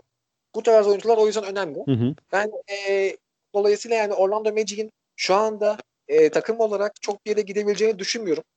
Çünkü şu anda e, bence maksimum noktalarına çıktılar ve çok da yüksek bir nokta değil bu. Ama bir noktada eğer işte bir takasla veya e, ne bileyim yeni bir rebuilding sürecine giderlerse e, Cole Anthony olsun veya işte Jonathan Isaac olsun bu tarz oyuncular Mo bence her zaman e, tabii ki Mombaba yani o sakatlık durumundan biraz eksi yazdı yoksa ben ona çok yüksektim. Ama yani hı hı. E, bu tarz oyuncuların kadrosunda bulunması her zaman için önemlidir. E, bence Orlando'da e, Dallas gibi şey yaptı yani. E, arka sıralardan iyi bir stil yaptı bu konuda. Ya bir de ya şöyle şimdi çok uzatmak istemiyorum hani bu kısmı da biraz şey yapalım ama e, Orlando ile alakalı ben şöyle düşünüyorum. Bence Orlando e, biz 7'den 8'den playoff yapalım. İşte bilet satalım. İşte e, işte ESPN'de TNT'de daha fazla maçımız olsun. E, gişe geleni arttıralım tarzı bir yol izliyorlar. Bu böyle pazar takımları için değerli olabiliyor. Hani zaten bulundukları konumdan memnun olmasalardı Vucevic'e o kontratı vermezlerdi bence. Ee, ya da Aaron Gordon çok daha önce çok önceden işte bir pik karşında takaslayabilirlerdi, takaslarlardı. O yüzden ben içinde bulundukları durum çok inanılmaz şikayetçi olduklarını düşünmüyorum. E biz 7-8'den playoff yapalım. Gerisine bakarız kafasınalar bence ama her ne olursa olsun Cole özellikle bu takım yapısına baktığımızda çok iyi bir tercih oldu bence. Ee, evet abi. Dördüncü seçimin. Abi bana bıraktın galiba Lakers'ı. O zaman ben alacağım haberin olsun. Abi aynen aynen. Lakers'ı ben sana bıraktım abi. Şimdi sen senin gibi Lakers camiasının önüne gelen ismini ağırlamışken şimdi kalkıp ben Lakers'ın off-season'ı beğendim diye o maddeyi senden çalmak yakışmazdı bana. Çok şöyle çünkü e, dinleyenler büyük ihtimalle Lakers'ı bekliyordur. E, Free Agent'ın en aktif takımlarından birisiyiz. Buraya kalması e, yani senin bana bir şeyin diyelim. Jestimi naçizane jest yapalım dedik. ya e, Lakers aslında geçen sezonki kadrosunun üzerine çok fazla hamle yapması gereken bir takım değildi. Çünkü e, LeBron James ve Anthony Davis gibi iki tane çok e, kilit oyuncu var ve bu iki oyuncu da e, hem hücumda istedikleri sürece sorunları çözebiliyorlar. Hem de savunmada yani LeBron'un e, istediği zaman nasıl savunma yaptığını gördüğümüz için söylüyorum. E, bir Hı-hı. şekilde o direnci sağlayabiliyorlar. Dolayısıyla burada Lakers için önemli olan e, mümkün mertebe takımın genelini korumak ve e, mümkünse de bir işte top yönlendirici ve skorer bulmak. Hı hı. Lakers burada iki tane hamle yaptı. Kilit olarak söylüyorum bunu tabii. Wes Matthews'ları falan saymayacağım şimdi. Birincisi Dennis Schroeder'i kadrosunda kattı ki bu aslında e, hem ikinci top yönlendirici yani LeBron sahada değilken ikinci bir top yönlendiricinin varlığı açısından hem de bench'ten getirebileceğin e, bir skor opsiyonu olması açısından Lakers'ın geçen sene aradığı her şeyi karşılıyor neredeyse.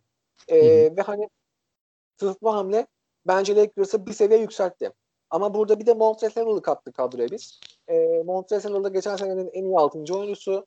E, savunmada bazı soru işaretlerini evet getiriyor ama hücumda en azından potaya seni yaklaştırabilen, e, hustle katabilen ve e, bir nevi enerjisi düşen takımı bir şekilde canlandırabilen bir oyuncu. Ve bu tür bir oyuncuyu mid-level exception'da katmak çok kilit oldu. Yani Ibaka kadar kilit oldu bence. Ee, bana sorarsan ben Ibaka'yı Harrell'a tercih ederdim. Çünkü Davis'i çok daha iyi e, tamamladığını düşünüyorum ben. Ama Harrell'ı bench'tan getirmek ve bu kontrata getirmek Lakers gibi e, temel planlarını oturtmuş ve şampiyonluğa odaklanmış bir takım için çok değerli. Hı hı. E, Wes Matthews yani Danny Green'den bence eksi olan bir oyuncu değil. Belki savunmadaki e, direncini sayabiliriz bunu ama Lakers'ın hani e, 15 milyon dolar Green'e vermesine gerek kalmayacak bir hamle oldu. Green'den çıkıp Wes Matthews'a gitmek. E, ben o hamleye çok düştüm şahsen. Ve bench'ten getirebileceğim bir oyuncu olduğu için de en azından sana e, hücum kısmında işin e, artı bir senaryo katabiliyor planlara.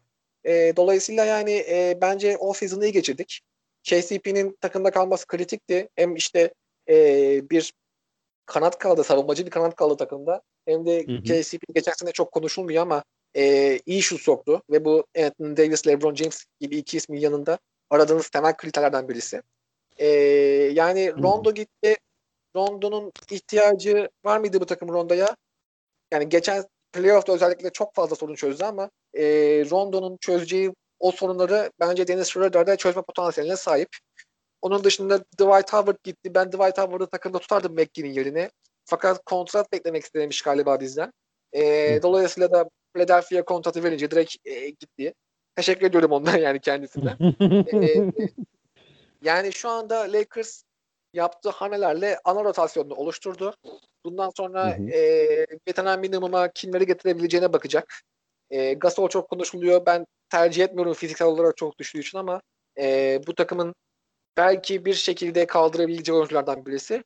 Markif Morris ile biz e, imzalarsak e, bence çok da bir sorun kalmayacaktır. Ama şunu eklemek istiyorum ben. E, bu cap olayları var biliyorsun ve şu an Lakers e, çok sınırda geziyor. Ben e, Kuzma ve McGee'nin takasla gönderileceği bir senaryoda çok fazla şaşırmam Lakers için.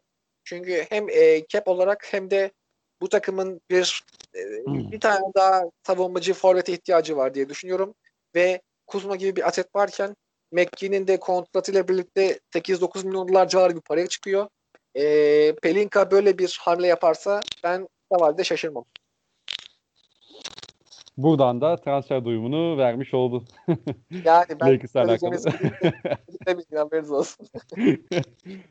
Tahmin değil bilgidir bunlar arkadaşlar. ya benim e, Harrell'la alakalı olumlu düşünmemin sebeplerinden biri şu abi. E, biz e, tamam birebir aynı adamla değil ama hani yapabildiği benzer şeyler var. İşte mesela e, JaVale McGee, Dwight Howard gibi uzunlarla birlikte Anthony Davis'in sahada kalabildiğini gördük.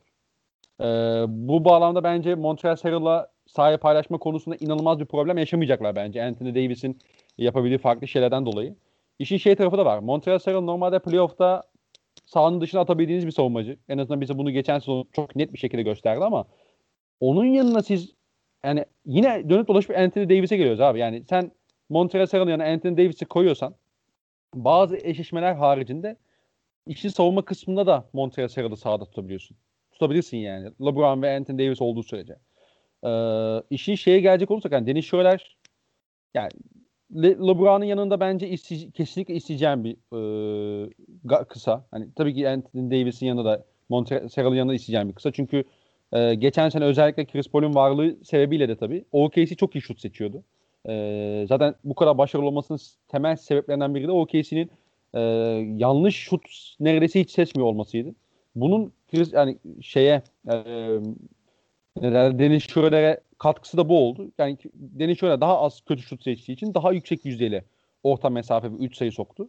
Ve bu da onun yüzdelerini ortaya çıkarttı ve dolayısıyla hani rakipler onun artık sadece penetresine değil şutuna da e, saygı göstermek zorunda oldu. E bu, bu, bu şekilde devam ederse ki hani LeBron James gibi bir ana karar vericinin yanına sen böyle bir adamı koyduğun zaman yine Dennis Schroeder'den e, çok kötü şutlar beklemeyeceksin.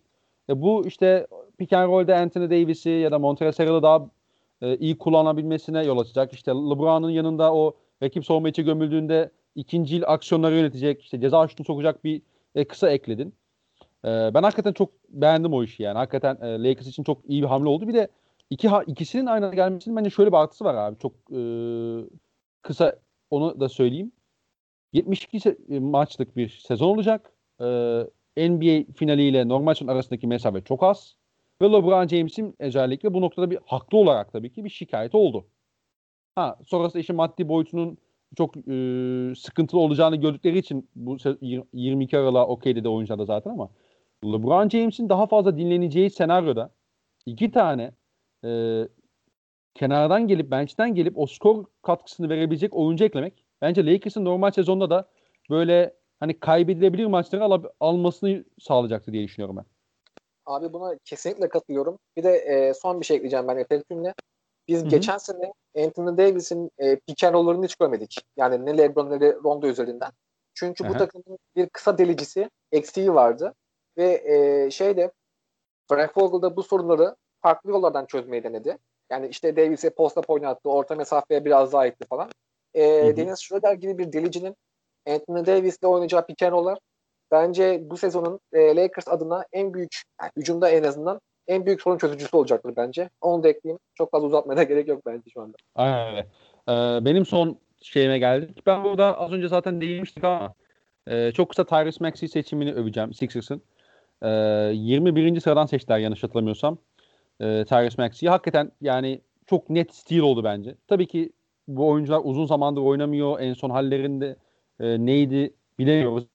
Hani e, Mart ayındaki performansını göz önünde bulundurdu. Ben Tyrese Maxey'nin hakikaten az önce e, Cole Anthony'de söylediğim gibi dönüp dolaşıp bir 5 sene sonra falan ya bu çocuk nasıl 21'den gitti? İşte John Calipari'nin şeyi kurbanı falan diyecekler e, diyeceğimizi düşünüyorum ki ben John Calipari'nin kurbanı olduğunu düşünmüyorum.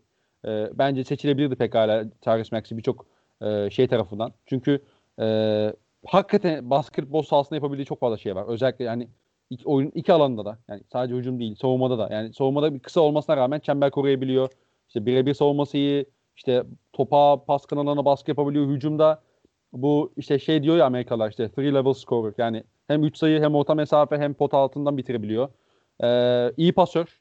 Ee, bunu tabii ki yani her zaman içgüdü, birinci içgüdüsü her zaman şut atmak üzerine, skor yapmak üzerine ama e, hani şey değil böyle e, at gözüyle oynamıyor oyunu. E, iyi dedici. E, hakikaten ayak fan, yani fundamental oyunları işte bu footwork'ü gelişmiş bir oyuncu. E, ben Sixers'ın belki Sixers yapısında ideal senaryo oluşmayacak onun. Çünkü potaya gitmeyi ve orta mesafeden floater atmayı seven bir yapısı var. E, ama etrafında iyi bir spacing olduğu zaman ben Tyrese Maxey'nin hakikaten NBA'de bir noktada çok şey olacağını düşünüyorum. E, hakikaten böyle saygın bir basketbolcu olacağını düşünüyorum. Abi Hasan Şaş gibi aynen katılıyorum diyeceğim ben de çünkü yani çok, çok evet abi sendeyiz. İyi de miyiz kötü de miyiz? Son iyideyiz. Yani e, açıkçası ben de son yani dört tane saydım da bir tek şey diyeceğim. Vanamaker falan kaldı bende. Çünkü yani gol geçen sezon bence gördükten sonra e, Vanamaker bence onların için iyi eklemediğim. Ama yani onlar da Clay Thompson'ı kaybetti gerçi. Çok da bir şey götürmedi onlardan. E, bakalım. Ama şunu söyleyeyim. Yani James Wiseman bence vaat ettiklerini karşılarsa e, Golden State için bu kadar kötü olduğu söylenen bir draft, draft'te şey bayağı bir stil olacak. Çünkü e, yani evet Golden State çok uzuna bağlı bir oyun oynamıyor. Ama hı hı. E, çok uzun bir oyuncu. Yani uzun bir oyuncu ve kanat uzunluğu çok fazla bildiğim kadarıyla. Ve e, evet. şimdi scout raporlarında genelde şey yazıyordu. Yani şunun geliştirilebilir olduğu yazıyordu. E, hı hı. Ne kadar doğru olduğunu tabii bilmiyorum ama yani Wiseman gibi hem işte potayı koruyabilecek hem de şut sokabilecek bir oyuncu Golden State'in e, bu draft sınıfında arayıp da bulamayacağı bir şey bence. Onu söyleyeyim. Ya, yani şöyle James Wiseman'ın ben hiçbir noktada hani steal olacağını düşünmüyorum. Çünkü sonuçta ikinci sıradan gitti abi. Hani steal demek için biraz arkadan seçilmesi gerekiyordu. E, Aha. Ya anladım ben ne demek istediğini canım. Aynen. Ee, ama hani şöyle yani bu da işte Steve Kerr'e kalıyor yani. Steve Kerr'ün ne kadar e, bu kutu kutu pense diyor yani işte e, ara sahabeler falan. O basketboldan ne kadar vazgeçeceğine bağlı biraz da. Şimdi tabii ki Clay Thompson'ın da gitmesiyle birlikte e, işler biraz daha değişti. Oraya Kelly atıyorsun işte e, şey var Andrew Wiggins var. Farklı bir basketbol oynamak zorundalar. işte 5 numarada da James Wiseman gibi bir adamı seçtiysen 2 numaradan e, bu oyuncuyu da hoşnut etmen lazım en nihayetinde. Hücumda biraz beslemen lazım vesaire. Farklı bir basketbol izleyeceğiz muhtemelen e, Golden State'ten. E, ha çok yani şey yüksek tempo olacaktır ama özellikle o yarı sahada o set temposunu ben inanılmaz yüksek olacağını düşünmüyorum. Çünkü bir tanesi bir, bir defa şey var abi yani Clay Thompson yok. Öyle bir sıkıntılar var. Oraya yani. Sen oraya Kelly attığın zaman başka bir profil oluyor orası. Başka bir e, oyuncu atıyorsun oraya. E, ama ben ya playoff yapmalarını tabii ki bekliyorum. Hani şu ana yani do, herhalde Batı'da 10 tane takımı falan playoff yapmasını bekliyorum diyeceğim hani konuşsak. ama e, ama yani şimdi şey bakımından düşünüyorum. Yani Kelly Oubre'yi aldılar işte trade exception'la. Ee, yanlış hatırlamıyorsam işte bir de pick verdiler işte top 20 korumalı. Ee, yani bu kadar lüks vergisi ödemek ister miyim mesela bu takıma bilmiyorum abi. Açık konuşmak gerekirse bilmiyorum. Çünkü tavanı çok ya o, tavanını şey yani Kelly Oubre belirliyor yani. Şey ee, vergiyle ilgili bir durum var galiba. Bütün vergiyi bu sene ödemeyeceklermiş. Belki o yüzden böyle bir topa ha, giriyor olabilirler ama çok da emin değilim yani. Ama dediğin şey doğru. Ben de bu takımın kadar yüksek girmezdim açıkçası. İşte bakalım yani tabii ki e, şeyden daha iyi bilecek değiliz. Bob Myers ve ekibinden evet. daha iyi bilecek değiliz ama e, hani bu takımın tavanının ben e, Clay Thompson sakatlandıktan sonra tavanının çok e, belirginleştiğini çok böyle e, tahmin edilebilir olduğunu düşünüyorum. Bakalım. E, böyle bir ekleme yapmak istedim Golden State'e. Evet olumsuzlara geçelim abi. Bu da senle başlayalım. E, senin abi, olumsuz yaklaştığın hamleler neler? Yani bence tartışmasız olarak NBA takip eden herkesin aklındaki soru e, Gordon Hayward niye 4 yıl 120 milyon dolarlık bir kontrat aldı? E, ve yani şeyde düşününce yani geçen biz arkadaşlarla konuşuyoruz yani e, bu sezon bilmeyenler için söyleyeyim Anthony Davis 32.7 milyon dolar oynayacak. Maksimum alabileceği para o yani. Ve e, neredeyse Hayward'la Davis aynı parayı oynayacak şaka bir yana. Yani Charlotte'ın aklındaki fikir neydi bilmiyorum. Yani ben şöyle düşünüyorum şahsen. Gordon Hayward bir veya iki yıllık bir kontratla en azından e, şampiyonluk kovalayan takımlara gönderilebilecek bir parçaydı. Yani en kötü ihtimalle Philadelphia'ya şey karşılığı, Harris karşılığı falan gönderilebilirdin. Anlatabiliyor muyum? Dolayısıyla e, o tür bir hamle stil olabilirdi. Kim için? Pistons için, işte e, Hawks için, işte Charlotte için veya Knicks için.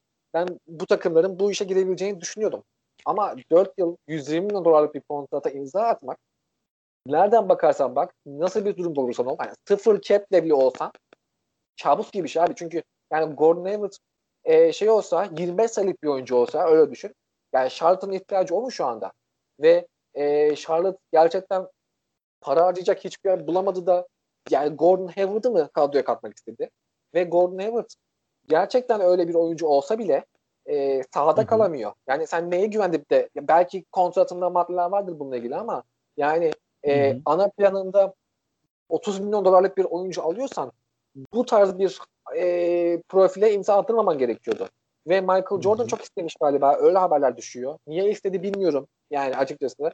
Ve bunun için e, Batum'un kontratını e, şey yaptılar, streçlediler. Ona da 3 e, yıl boyunca 9 milyon dolar ödeyecekler. Yani e, şey diyordu Kevin O'Connor'ı belki takip ediyorsunuz. Yani Russell Westbrook takasına kesinlikle girmeyin. E, sizin rebuilding sürecinizi parçalar diyordu. Ki haklıydı bence. E, o kadar sert değilim ben o işe ama yani haklıydı. Yani Gordon Hayward'ın da o tarz bir hamleden fark yok benim gözümde. Ee, bilmiyorum yani. Hani Terry Rozier'in geçen sene aldığı kontrat belki bir şekilde kabul edilebilirdi yani. Ee, vereyim oynasın 15 dolarlık bir kontrat verdin ama Gordon Hayward gibi sahada kalma problemi olan bir oyuncuya bu kadar yüksek bir para verip takas yani belki de şu an ligde en takaslanamaz kontratlardan birisi de oldu. Ee, bilmiyorum ya yani kabus gibi bir kontrat bence Charlotte taraftarı olsam şey yapardım yani. Hakikaten sorgulardım. Hayattaki yerimi falan sorgulardım yani. ya tek bir soru var abi. Neden?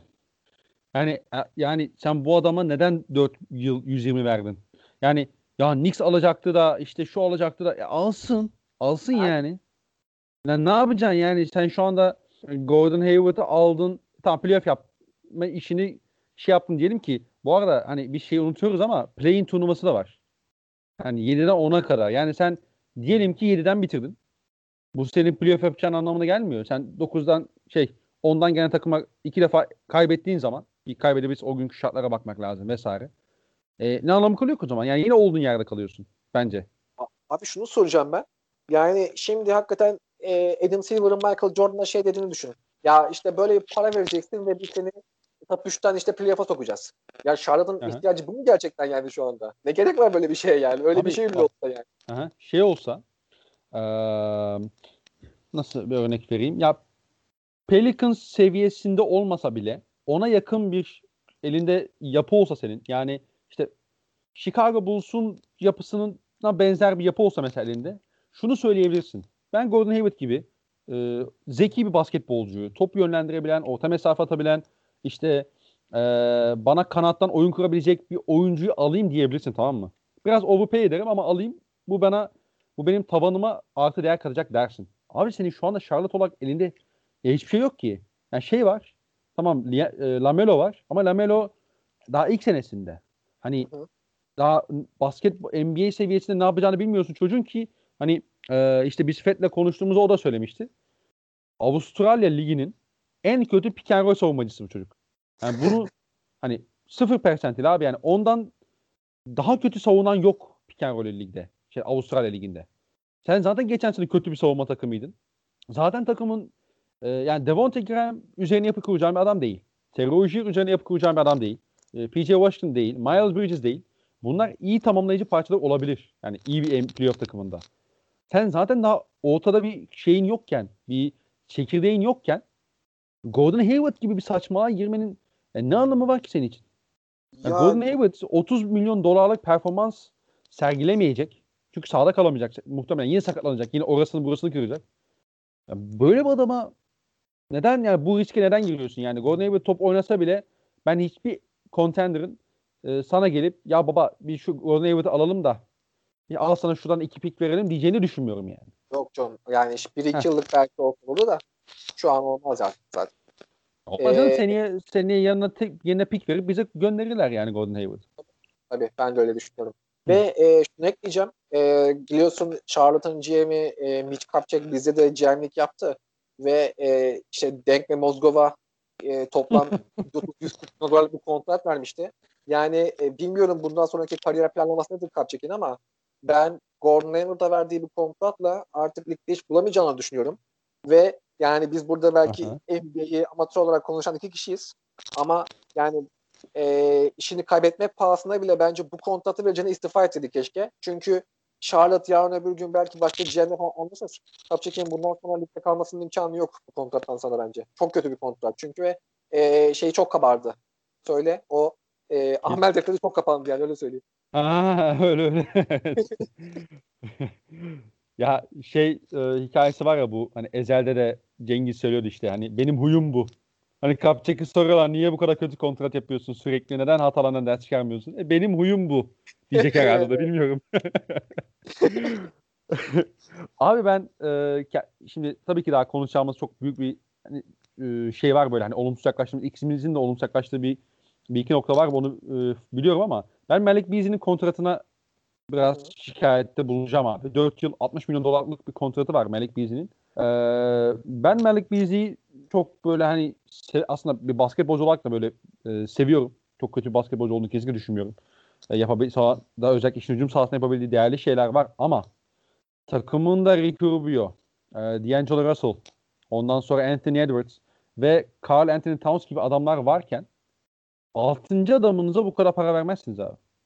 Yani bu kötü bir kontrat bence. Ha şey diyebilirsin. Yani işte takas diyebilirler vesaire ama hani şey bir adam da değil. Mesela şimdi bu adam e, Malik Beasley değil de e, 2016 2010 yani 2016 2017 seviyesinde de olsa bir Andre Iguodala olur. Dersin ki bu adamın sahaya getirebileceği çok fazla şey var. Ve ben bu adama bu parayı veririm. Okey. Bunu, bunu anlarım. Ama Malik Beasley daha, daha kendi toy bir adam ki. Yani hala savunmada sürekli her topa zıplıyor. Her fake yiyor. Ee, hücumda Denver'da rolünü beğenmediği için ayrılmış bir adam. Hani o biraz da topla kullanmak istiyor. E senin elinde işte az önce saydık yani Ricky Rubio topu kullanacak yani. Tamam belki maç başına 15 şut kullanmayacak ama pick and roll yönetici pick and roll yönetmek isteyecek. Sen o topu ona vereceksin. Carl Anthony Towns pick and pop oynayacak. İşte ben biraz alayım da işte posta oynayayım şunu yapayım diyecek. Anthony Edwards zaten e, toplu üretebildiği için zaten topla e, enteresan işler yapabildiği için e, birinci sırada seçildi. Bu draftın en önemli 2-3 potansiyelinden biri olarak gözüküyor. E, D'Angelo Russell yani D'Angelo Russell hücumda topla kullanmadığın zaman bu adamın savunma defoları sana daha fazla göze batacak. Onu toplu kullanman lazım. Sen Malik Beasley'e niye bu kontratı veriyorsun? Ben hakikaten Şöyle... çok ben biraz yani belki belki fazla anlam yüklüyorumdur ama ben hakikaten iyi bir kontrat olduğunu düşünmüyorum yani bu takımın e, çekirdeğine baktığım zaman. Ben Beasley konusundaki bu endişelerine tamamen katılıyorum bu arada. Şunu söyleyeceğim sadece.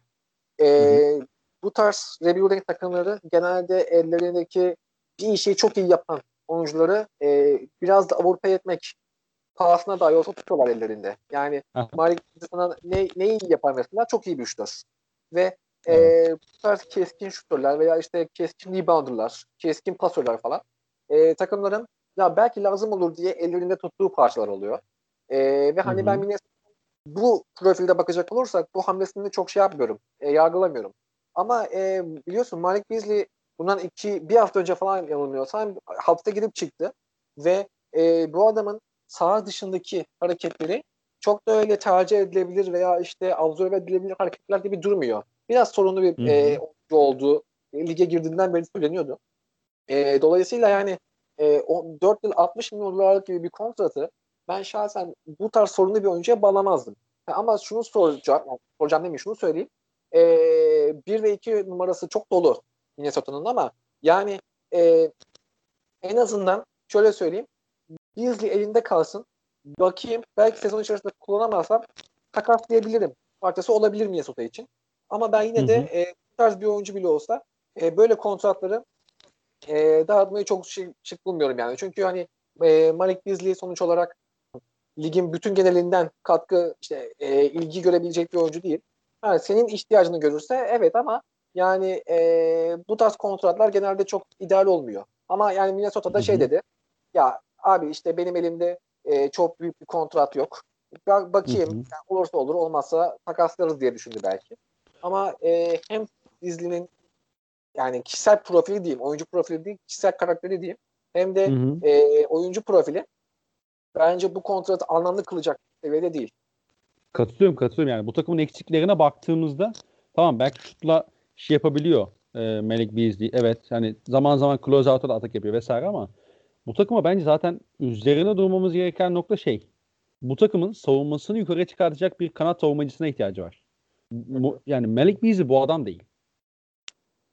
O yüzden zaten merak ediyorum. Bir de işte bir numarada Rubio var. İşte Anthony Edwards iki numara şu an yani öyle gözüküyor. tabii üç numarada oynayabilir. Yani iki üç numara artık çok şey değil ama işte D'Angelo Russell var. Bir. Malik Beasley iki. Anthony Edwards üç. Ricky Rubio dört. Kaç, unuttuğum biri var mı? Yani Jared Culver hadi üç numaradan süre alır vesaire. Hani oraya bu kadar e, maddi kaynak ayrılmış olması bence çok sağlıklı bir yani kadro yapılanması için de çok sağlıklı değil. Ha tabii ki yani kontratı takaslanabilir bir kontrat hala işte 4 yıl 60 milyon hani ben bunu işlerim diyen takımlar elbette çıkabilir. İnanılmaz bir kontrat değil bu. Ee, işte atıyorum hani bir Russell Westbrook kontratı değil en azından ya da bir Andrew Wiggins kontratı değil. Ama Altı bence ama overpaid'ler ve efendim? Albenisi yok ama takaslanabilir diyelim. Tabii tabii. Aynen. Ha, ben bu takım için de şu yani sezon içerisinde takas değerinin yukarı çıkacağını düşünmüyorum. Bu hani oradaki kalabalık rotasyondan dolayı. Ee, inanılmaz eksiklerini de kapatmıyor. O yüzden ben hani çok yükselemedim o şeye. Hani Melek Beasley geçen sene OKC'ye istediğim doğrudur. Bu arada bu iddialar doğru ama e, ama şey yani hani dönüp dolaşıp baktığın zaman e, bu takımın asıl problemi işte Malik Beasley profilinde bir adam değil bence. Katılıyorum. Evet. Doğru. E, sendeyiz abi. ikinci seçimin. Abi ben e, Detroit Pistons ve genel olarak işte e, off-season hamlelerinden bayağı bir şikayetçiyim açıkçası. Çünkü e, Detroit Pistons biliyorsun GM değiştirdi ve e, de, şeyi de söyle e, pivotları kimdi? Dr- e, Drummond. Drummond'u da göndererek yine bir rebuilding'e girmeye başladı.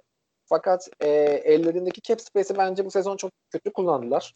Çünkü evet de e, Jeremy Grant imzası ihtiyaçlarını giderebilecek tarzda bir isim ama yani Mason Plumlee olsun, e, Dylan Wright olsun, e, ne bileyim işte e, Tony Brady falan bunlar ne senin daha sonra pick bulabileceğin oyuncular ne de seni e, elindeyken yükseltebilecek oyuncular. Bu para bence Hı-hı. çok daha mantıklı bir şekilde kullanılabilirdi. E, ikincisi yani ben e, Dwayne Dedman'ı çok severim ve 2-3 e, yılda da yakından takip ediyorum.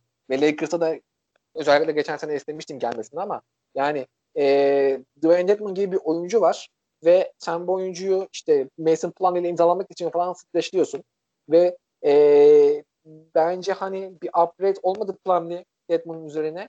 Dahası Dedman zaten takaslanabilir bir parçaydı. Takas olası bir pickten falan vazgeçti Detroit e, tüm bunların yanında hani draft tercihlerini çok fazla sorgulamak istemiyorum çünkü çok fazla bilgim yok. Ama ben hı hı. e, rebuilding yapan takımların mümkün mertebe e, future picklerini elinde tutmalarını gerektiğini düşünüyorum. E, hı hı. Sanıyorum Rockets'la bir takas yapmışlardı. Yanılmıyorsam eğer. E, düzelt beni. E, o çıktılar falan böyle. Yani tabii ki öyle şey değil. Çok fazla koruması var pikin ama e, Detroit Pistons'ın ben GM'inin Şöyle e, Houston'dan bu seneki draft hakkını almak için ge, e, gelecekten bir draft hakkı verler yanlış hatırlamıyorsam. Ve bayağı da şey var, protection'ı var falan ama yani e, evet. ben Detroit GM'inin açıkçası biraz kafasının karışık olduğunu düşünüyorum. Belki bu işte e, kulüp Hı-hı. sahibi falan baskılıyordur adamı bilmiyorum ama yani e, şey olarak görmedim ben bu sene hamlelerini. İşte 50-60 milyon dolarlık bir cap space olan bir takımın yapması gereken hamleler olarak görmedim ben. Ve Hı-hı. hani ee, ya Mason Plumlee de bu arada bu free agency'nin şeyi oldu. Bayağı maskat oldu herif. Direkt saniyesinde 3 yıl 25 kontrat aldı. Ee, belki de ondan da bilmiyorum ama yani e, Charlotte kadar olmasa da bence parayı kötü kullandılar. O yüzden e, benim Detroit beklentim çok daha yüksek olduğundan şey yaptım ben. Sorguladım yani. Ee, ya onların tabii şey sıkıntısı var abi. Onların e, ellerinde hiçbir şey yok ya. İşte muhtemelen mesela işte Jeremy Grant overpaid ama e, mesela Jeremy Grant'i her yapıda kullanabilirsiniz. E, mesela Jeremy Grant hem işte rebuilding takımında da isteyeceğiniz bir oyuncu. Contending, tap- e, contending takımında isteyeceğiniz bir oyuncu. Overpay olmasına rağmen işte sezon sonunda mesela pekala takaslanabilir yine.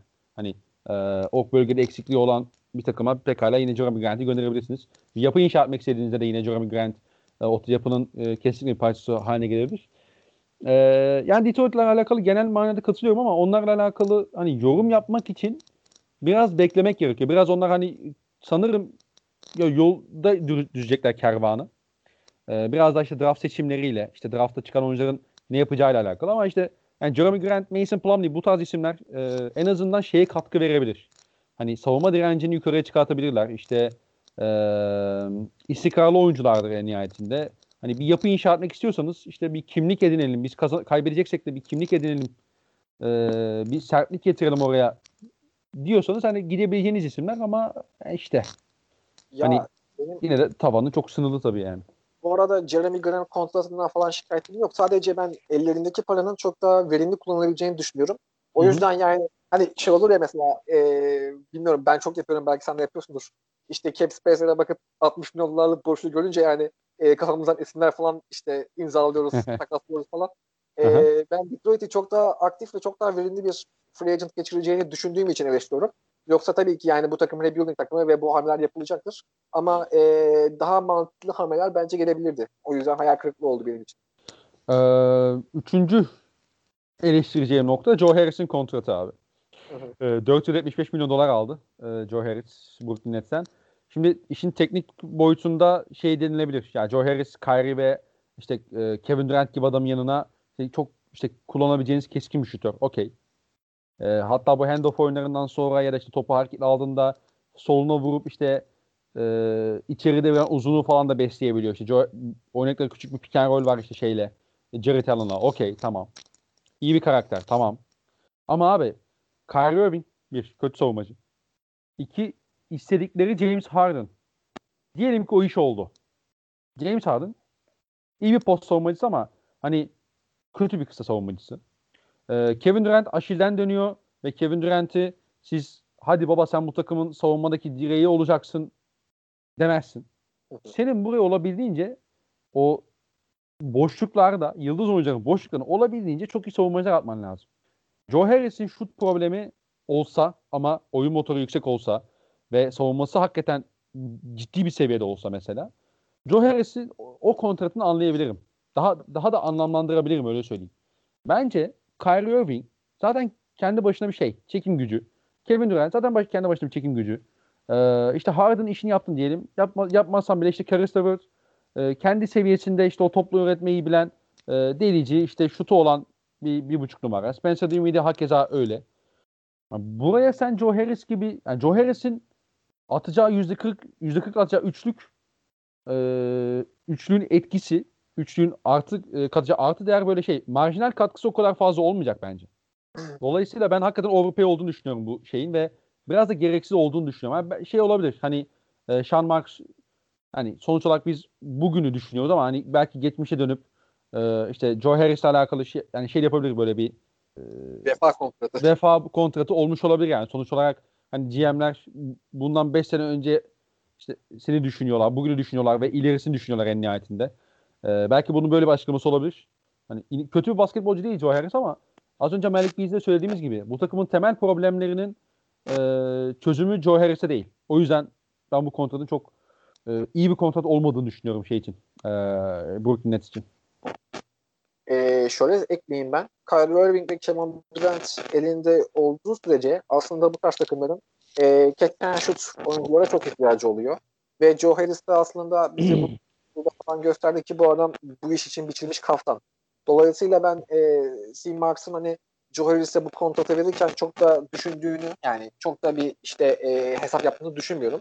E, hem eldeki mevcut nüveye uyacaktır hem de gelecekte mesela Harden takası olduğunda Joe Harris'i takımda tutmazsın da takaslanacak bir parçan daha olur diye düşünmüş olabilir. Ee, burada bu arada şunu da eklemek gerekiyor bence. Brooklyn Nets biliyorsun bayağı abandı kontratlara ve dolayısıyla dışarıdan hamle yapma şansı çok olmuyor. Ee, o yüzden Hı hı. Joe Harris'in kontratını hani bördünü kullanarak bilerek böyle şişirmiş olabilirler. Ee, burada akıllara şu gelebilir hani sign and trade belki olabilir miydi tarzı bir şey gelebilir akıllara. Ee, ama hani dediğim gibi burada Tim Marks'ın e, masada ke, e, James Harden takası varken en azından öyle bir muhabbet varken elini şu an gerektiğini düşünmüyorum ben. E, kısacası yani mevcut yapıda bence Joe Harris çok kırıtmayacaktır. Sorun çözer mi? Dediğim gibi çözmez. Ben de o konuda hemfikirim. Ama en azından kullanılabilecek bir parça olarak kalır. Harden takası gerçekleşirse de zaten e, en azından sezon için bir takasla da Joe Harris'i ihtiyacı olan parçalara dönüştürebilir diye düşünüyorum ben. Yani kontratı takaslanamaz bir kontrat ol, e, olmadığı için e, Marks bu kontratı bence seve seve vermişti açıkçası. Ya şöyle itirazım var benim Joe Harris ile alakalı olan şeye. Ee, şimdi Joe Harris NBA'de şu anda en çok istediğiniz yani bir numaralı şeyi tik atıyor. Adam çok şutör. İşte çok iyi bir and shoot şutörü işte spot up şutörü vesaire. Okey. Bunların hepsi tamam. Ama Joe Harris savunmada saklamanız gereken bir adam. Hani savunması gelişti işte şunu daha iyi yapıyor savunmayı daha dirençli vesaire denilebilir ama yani Joe Harris'in savunmada her zaman ee, vasat ya da işte vasatın bir tık altı olacak. Yani tavanı o. Maksimum olacak Joe Harris. Yani lateraliz o kadar şey değil. Hani işte ya çok işte ne bileyim 6-8 boyunda 7 e, kulaç açıklığına sahip bir oyuncu olur. İşte alanı daraltır dersin işte çember koru dersin vesaire. Onlar da yok. E, dolayısıyla e, Joe Harris gibi hem savunmada saklamanız gereken hem de hücumda genelde e, 3 sayı üzerine oyunu şekillendiren, topu çok fazla yere vurmayan bir oyuncu hatta vurmasını belki istemeyeceğiniz bir oyuncu olan e, profile bu kadar para vermemelisiniz bence. Ki bir de şöyle bir sıkıntı var. Mesela Miami Heat Duncan Robinson özellikle çok iyi sakladı. Hani evet. savunmada. Final yaptı bu şekilde. Ama abi arkaya bakıyorsun Jay Crowder var. Jimmy Butler var. Andre Iguodala var. En önemlisi Bam Adebayo var. Senin böyle bir geri hattın da yok. Yani o yüzden e, yani kesinlikle kötü basketbolcu değil. Bugün Joe Harris'i isteyecek tabii ki bu kontratıyla birlikte isteyecek takımlar da olur. Ama ben Nets'in ihtiyaçlarına yani eksikliklerine baktığım zaman ee, yine az önce Melek bize dediğin gibi aklıma soru işareti oluşuyor. Mesela Joe Harris bu kontratı 2018-2019 Oklahoma'sında almış olsaydı derdim ki çok iyi bir çok iyi hamle. Bizim en büyük eksiğimize tik atıyor bu adam derdim. Ama Nets'te sanki onlara biraz yani yaptığı işlere e, yani defolarını biraz daha e, saklamanız gerekecek. O Nets'in onu çok net başarabileceğini düşünmüyorum ben. O yüzden biraz eleştiriyorum. Katılıyorum. Sendeyiz abi. Bana yaptık değil mi? Ya ben ya komik olacak belki ama Wizards diyeceğim ben ya. Yani e, bir Hadi bakalım. işlerinde buldukları senaryo bence saçma oldu. Çünkü e, birincisi Travis Bertans'a yanılmıyorsam 5 yıl 80 milyon dolarlık bir kontrat verdiler. Ve e, şey oldu bu. Travis Bertans bu free agency'nin en çok en yüklü kontrat alan ikinci oyuncusu oldu. Galiner'den sonra Avrupalı olarak. E, yani Wizards şu an bir geçiş takımı olduğu için şampiyonluk yani şampiyonluk olmaz tabii ama hedef mi kovalayacak yoksa da bir yapacak bilmiyoruz. Ama e, Bertans gibi oyuncular yani Avrupa'dan gelmiş çok iyi bir sezon veya bir buçuk sezon geçirmiş ve bundan sonra kendi değerini arttırmış olan oyuncular genelde bu performanslarını çok stabil kılamıyorlar. Neden kılamıyorlar? Çünkü birincisi fizik olarak eksikler. İkincisi lige alıştıktan sonra lig de onlara alışıyor ve e, en sevgili olduğu noktalar genelde terpil, e, törpüleniyor.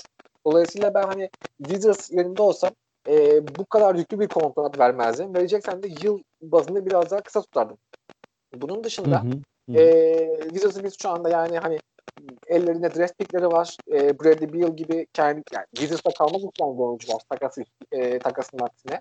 Ve John Wall gibi öyle veya böyle kalkalabileceğiniz bir oyuncu varken e, biliyorsun Westbrook takası ihtimali konuşuldu John Wall'un ve John Wall şu an takımdan evet. ayrılmak istiyor. E, yani yani değil mi yani komik bence de komik yani. Çok yani, komik abi. Şey elinde bir yapı var öyle veya böyle ve bu yapı Wizards'ı biz şu anda mesela playoff'ta top 8 takıma yazsak herhalde şaşırmaz kimse. Çünkü Beal var, Wall var elinde. E, Bertans öyle veya böyle katkı sağlıyor. Yani e, ve şu an bu yapıyı dağıtma üzerine bir plan yapmak zorundalar. Wall, e, Wall takmasını istedik. Ben bundan Hı-hı. sonra Wizards'ın nereye gideceğini pek bilmiyorum açıkçası. Ama yani e, hiçbir şey yapmamaları gereken bir off season'da hem Wall'dan olup hem de Bertans'a bu kadar yüklü bir kontrat bağlamaları e, en azından yani saha içerisinde değil belki ama takım olarak front office olarak e, bence bir kötü bir e, off-season geçirmelerini işaret. Dolayısıyla ben Wizards'ın e, yapılabilecek en kötü hamlelerden birini yaptığını düşünüyorum. Yüksek kontratlı ve uzun süreli bir kontratlı e, kendi ellerini bağlamaları üzerine. Ya bir de hani çok kısa yani söylediklerine katılıyorum zaten. Ee, sadece John Wall kısmı, kısmında bir şey eklemek istiyorum. Abi John Wall zaten ligin en kötü birkaç kontratından biriyken üstüne iki defa sakat, ciddi sakatlık yaşamışken ve basketbol sahasına daha adım atmamışken yani bir maça çıkmamışken üstüne bir de takaslanmasını yani takasını istemesi hani yani kontrat değerini şu anda dibinin de dibini görmüş olması demek yani. Mesela John Wall çıkar böyle sezonun ilk iki haftası bir ay iyi oynar. Tamam mı? Hani e, sakatlık öncesi John Wall'a yakın bir seviyede oynar. Dersin ki hani şu topa girelim diyen bir keriz bulabilirsin belki ya da en az hasarla o takası yapabilirsin. Ama şu anda abi sen Westbrook'u yükleneceksen bile Houston diyecek ki e babacım sen şimdi bak John Wall'u vereceğim bana da bak adam zaten kalmak istemiyor da sen bunu gönderemeyeceksin bir yere. Sen şu pikleri bana ver diyecek mesela muhtemelen. Ya e, çok kısa bir şey ekleyeceğim bu arada. Westbrook Wall takasında Westbrook karşılığında pik isteme ihtimali doğdu Houston'ın. Normalde doğdu yani bu ihtimal olmadan Aha. önce. Çünkü evet. öyle veya böyle biliyorsun Westbrook triple double kovalayan bir oyuncu ve Wall'un nasıl döneceğini bilmiyorsun. E, Houston Wall'un kontratını çok daha iyi absorbe edebilir Arda takasından sonra. Olası bir Arda takasından sonra. E, ve hani Wizards'ın pik verip Westbrook'u alması onların yılı mutlu etmesi konusunda ellerini de rahatlatacağı için gayet olası. Ama şu anda Wall'la kendi öyle kötü bir noktaya soktu ki Wizards. Yani e, dediğin gibi zaten kötü kontratlı olan bir oyuncu bir de üzerine mutlu olunca e, şeyin Houston'ın masada biraz daha güçlü olmasını sağlayacak bu. Tabii ben, tabii aynen öyle. Wizards'ın bu sorunu nasıl çözeceğini çok merak ediyorum yani. Çünkü e, şey oldu. Yani mesela Griffin veya Kevin Love atıyorum takas meselesi. Bunu mantıklı bir şekilde karşılayabilirsin ama Von'un hiç e, takip şeyi yokken, isteklisi yokken birden böyle e, bir takasla elini zorlaması mı Wizards'ın? Bence saçma oldu yani. Hiç de gerek yoktu böyle bir şeye bence. Hakikaten çok sıkıntı oldu onun için abi. Ee, benim üçüncü şeyim e, olumsuz noktam Atlanta Hawks. Genel yani. Hakikaten genel. Ee, Trae Young mutsuz olduğu için işte e, mızmızlandığı için sezon ortasında Clint Capela takası yaptılar. Clint Capela'dan daha faydalanamadan onu basketbol sahasını göremeden e, Covid vakaları tabii ortaya çıktı. İyi yani global vesaire derken işte lig iptal oldu. D- draft'tan 4.5 numara seçtiler arkadaşlar. İşte Okong, Onyeka Okongwu. E, muhtemelen NBA'de e, bir kariyer edinecektir ve bu kariyeri 5 numara üzerinde olacaktır muhtemelen. E, John Collins gibi e, basketbol sahasında en iyi yaptığı iş pick and roll uzunu olmak e, olan bir oyuncu var. E, Danilo Gallinari alıyorsun. Danilo Gallinari OKC'de bile artık çok ufak sekanslar olmasına rağmen 5 numara oynamış bir adam. Tabii ki 4 numara oynayacak ağırlıkta ama. Ee, ve DeAndre Hunter gibi bir tane de adamın varken hani o da NBA'de muhtemelen artık 4 numara olarak kendine yer edinecektir. Kendine yer bulacaktır. Bunlar varken işte Rondo'yu da aldın. Ve şu anda da az önce hani e, bildirim geldi abi. Şey istiyorlar. Bogdan Bogdanovic'e 4 yıl 72 milyon dolarlık bir kontrat önermişler. Ne yapıyorsunuz yani? Hakikaten ne yapıyorsunuz? Ben sormak istiyorum. Ya e, şöyle ekleyeyim ben sana. Birincisi onların e, dağıttıkları kontratlar saçma oldu dediğin gibi. Çünkü hem e, Kristan'a hem Rubio'ya kontrat çıktılar. Bence orada evet, düşündükleri şu oldu. E, yani Rondo biliyorsun şeyden Atlanta'dan bir ilgi görmesine rağmen Clippers'ı zorladı son ana kadar. Hı-hı. Büyük ihtimalle Ibaka'ya giden kontrattan sonra ihtimal kalmayınca e, Atlanta'ya geldi ama Atlanta da bu sırada hani elimizde bir guard olsun diye Kristan'a kontrat verdi. Böylece e, Rajon Rondo'nun kontratı şey oldu. Kristan'ın mid-level exception aldılar büyük ihtimalle. Rondo'nun kontratını normal e, kepe aldılar. E, ellerini gereksiz zorladılar dediğin gibi. İkinci olarak hani Galinari evet şut tehdidi olan ve bu tehdidini her zaman sahaya koyabilen bir oyuncu. Ve Oklahoma'da da zaten bu şekilde değerli bir parça haline geldi. Ama şimdi e, zaten elinde senin John Collins varken bu ikisi arasındaki süreleri nasıl paylaşacağın temel bir problem haline geldi dediğin gibi. E, burada 5 e, numara kullanmak mantıklı mı? Belki John Collins'ı kullanabilirsin ama John Collins ve Gallinari'nin aynı anda sahada olduğu sürelerde de bu takımın çok önemli savunma eksikleri olacak. Çünkü e, Trey Young da öyle aman aman bir savunmacı değil ki çok düşük e, yani çok küçük bir fizikli biliyorsun. Bunun Trey yanında Young çok kötü bir savunmacı. Çok kötü ya bir savunmacı. Hayır yani öyle söyleyeyim. E, istese de zaten savunma yapabilecek bir oyuncu değil. Çünkü evet. fiziksel özellikleri onu engel oluyor. E, Rajan Rondo dediğin zaman Rondo 10 sene önce falan en son iyi savunmacıydı. E, yani bu takımın belki hücumda bazı problemlerini e, ortadan kaldırdığını ve çok daha keskin bir hücum takımı haline geldiğini söyleyebiliriz. Ama savunmadaki defoları bu sefer çok büyüdü. Ve e, zaten hücumu çok iyi, savunması çok iyi Atlanta takımı geçen seneki Atlanta takımıydı zaten. Yani sen bu kadar para harcadın ama bir, bir şey olmadı. Hakikaten aynı yerdesin yani. Bir adım atmadın ileriye. Ee, bunun sonucunda ben e, Bogdanovic kontratının onun için gerekli olduğunu düşünüyorum. Evet. Çünkü yani, e, yani şöyle Bogdanovic Atlanta için iyi bir oyuncu aslında. Ama şu anki e, rotasyona baktığın zaman orada zaten 4-5 tane oyuncu oldu ve Bogdanovic büyük ihtimalle 15-20 milyon dolar bandında bir kontrat alacak. Yani 4 yıl 72 diyorlar abi Atlanta'nın ver, önerdiği kontrata. Evet. 4 yıl e, 72. şey mi ediyor? 18 ediyor galiba. Aynen. Yani hı hı. 18 18 yani şöyle söyleyeyim Bogdanovic ve Gallinari'ye maksimum kontrat bağlamış olacaksın ikisine toplamda. Ve bu takıma da John Collins'ın kontratı gelecek. E, Trae Young iki senesinde oynadı. Önümüzdeki senenin sonunda büyük ihtimalle kontrat alacak. Yani e, Atlanta bu sene biliyorsun şey Trae Young bunları çok zorluyordu playoff yapalım diye. Tabii tabii. Ee, yani Atlanta şu doğu tablosunda ilk 8'e zorlayacak bir takım olarak gözüküyor. Orası ayrı. Ama bu kadar yüklü ve anlamsız kontratları üstlenip önümüzdeki sezonlarda ne yapacaklar? Bence soru işareti o. Ve e, şunu da söyleyeyim yani bu arada. Bu takımın 1 ve 5 numara rota- 1 ve 4 numara rotasyonu diyelim doldu şu anda. Çünkü Hı hı. işte 4 tane garden var. Gallinari ve Collins belirli süreleri paylaşacak. Ama ne DeAndre Hunter ne de Reddish biliyorsun onların beklediği kanat e, katkısını çok veremedi.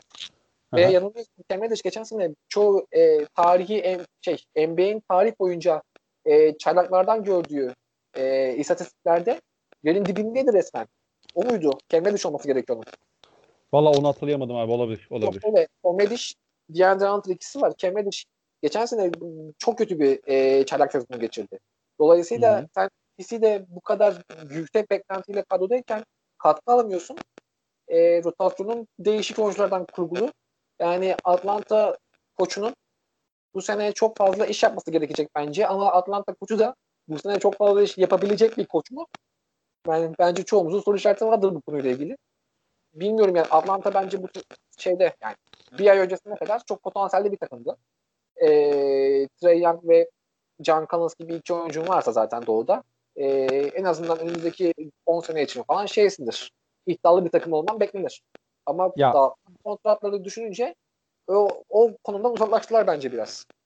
Ya bir de abi işin şey boyutu da var. Şimdi eee, tamam bazı oyuncuları overpay edebilirsin. Okey. Bunda bir sıkıntı yok.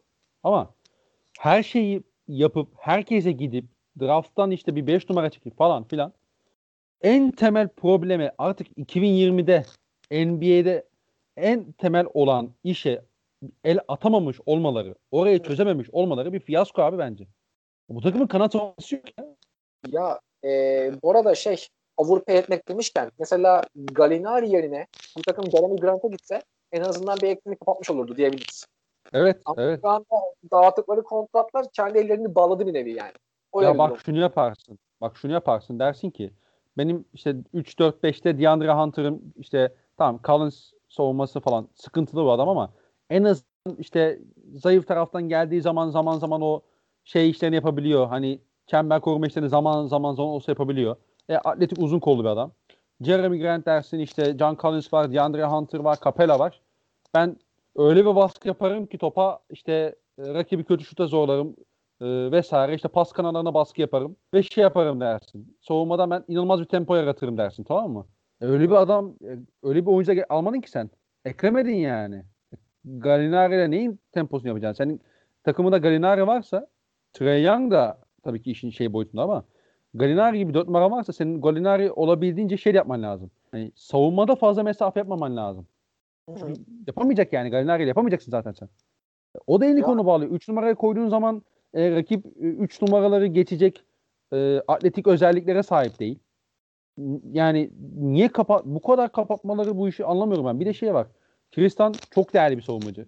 Boyundan fiziğinden daha büyük bir savunmacı. Buna kesinlikle katılıyorum. İtirazım yok. Okey ama abi yani iki tane şey e, işte Tristan alıyorsun, Rondo'yu alıyorsun, işte bu kadar uzun alıyorsun, Gallinari alıyorsun. Ama dönüp dolaşıp ya fizikli bir tane savunmacı kanat getirmiyorsun. Bogdanovic'e gidiyorsun daha bir de. Yani Bogdanovic şu takıma olmaz diye bir işaretle desen son yapılan hamleden sonra ilk de işi işaretleyeceğim takılmadan biri Atlanta Hawks olur yani. Yani yani. İkincisi de Minnesota büyük ihtimalle. Olabilir aynen aynen. Yani. Orada Malik e, Beasley'i o kadar gömdük. değil mi? ya bu arada e, gerçekten büyük ihtimal şey Atlanta'nın yanılmıyorsam 40-45 milyon dolarlık bir boşluğu vardı cap'te. E, bunlar hakikaten Bogdanovic falan geçip işte Jeremy Grant'a kontrat verip e, Brandon Ingram'a da maksimum kontrat verseler bence sign and trade'le Pelicans'ı ikna edebilirlerdi Brandon Ingram'a. Yani bu takıma ne kadar uyumlu bir parça olur Brandon? Çünkü onun da savunması zayıf falan. Skorer bir oyuncu. E, kabul edilebilir ama en azından eline daha sonra harcayabileceğin bir aset almış olurdun ve e, Ingram öyle veya böyle aset şey e, All-Star. Dolayısıyla e, Atlanta'nın elinde hem opsiyon vardı hem para vardı. Bu şekilde kullanılması zaten sıkıntı. Çünkü dediğin gibi o kadar oyuncu dolduruyorsun yine belirli rotasyonlarda en iyi oyuncular senin elindeki oyuncular. O zaman yani boşa para harcamıyorsun demek. Aynen öyle abi. Aynen öyle. Ee, geçelim istersen Atlanta'ya. Biraz şey olduk. Sinirlendik ama gerek yok o kadar. yani bu arada bu şey yani işte 8 7'den 8'den playoff yapma işinde en böyle patlamaya hazır takım da Atlanta bu arada. Katılıyorum. Katılıyorum kesinlikle. Evet abi. Ee, benim bir sonraki takımım. Ya ben ee, çok fazla kötü takım yazmadım açıkçası. Chicago Bulls'un e, bu sene dördüncü sıra pikiyle Patrick Williams'a gitmesi e, bence yapılan kötü hamlelerden birisiydi. Çünkü Patrick Williams benim takip ettiğim hiçbir mock draft'te ilk 5 değildi. Yani en kötü en iyi ihtimalle e, 8-10 arası falan gösteriliyordu. Bilmiyorum belki e, ben yanlış hatırlıyorum ama. Dolayısıyla e, Chicago Bulls genel öyleydi. Chicago Bulls en azından trade yapmaya çalışsa bir Boston Celtics falan e, onları bekliyor olabilirdi bu senaryoda ve en azından bu kadar kötü bir dress yani bir potansiyeli düşük bir dress sınıfında nispeten daha düşük potansiyeli bir oyuncuyu e, daha düşük bir fiyattan alabilirlerdi. Ben hı hı. E, onların bu kararını açıkçası biraz sorguladım. Bir de ben e, Karnisovas'ın biraz daha aktif bir off-season geçirmesini bekliyordum. Özellikle takaslarla falan. E, takımda geçen seneki takımın üzerine bir şey katamadı bence.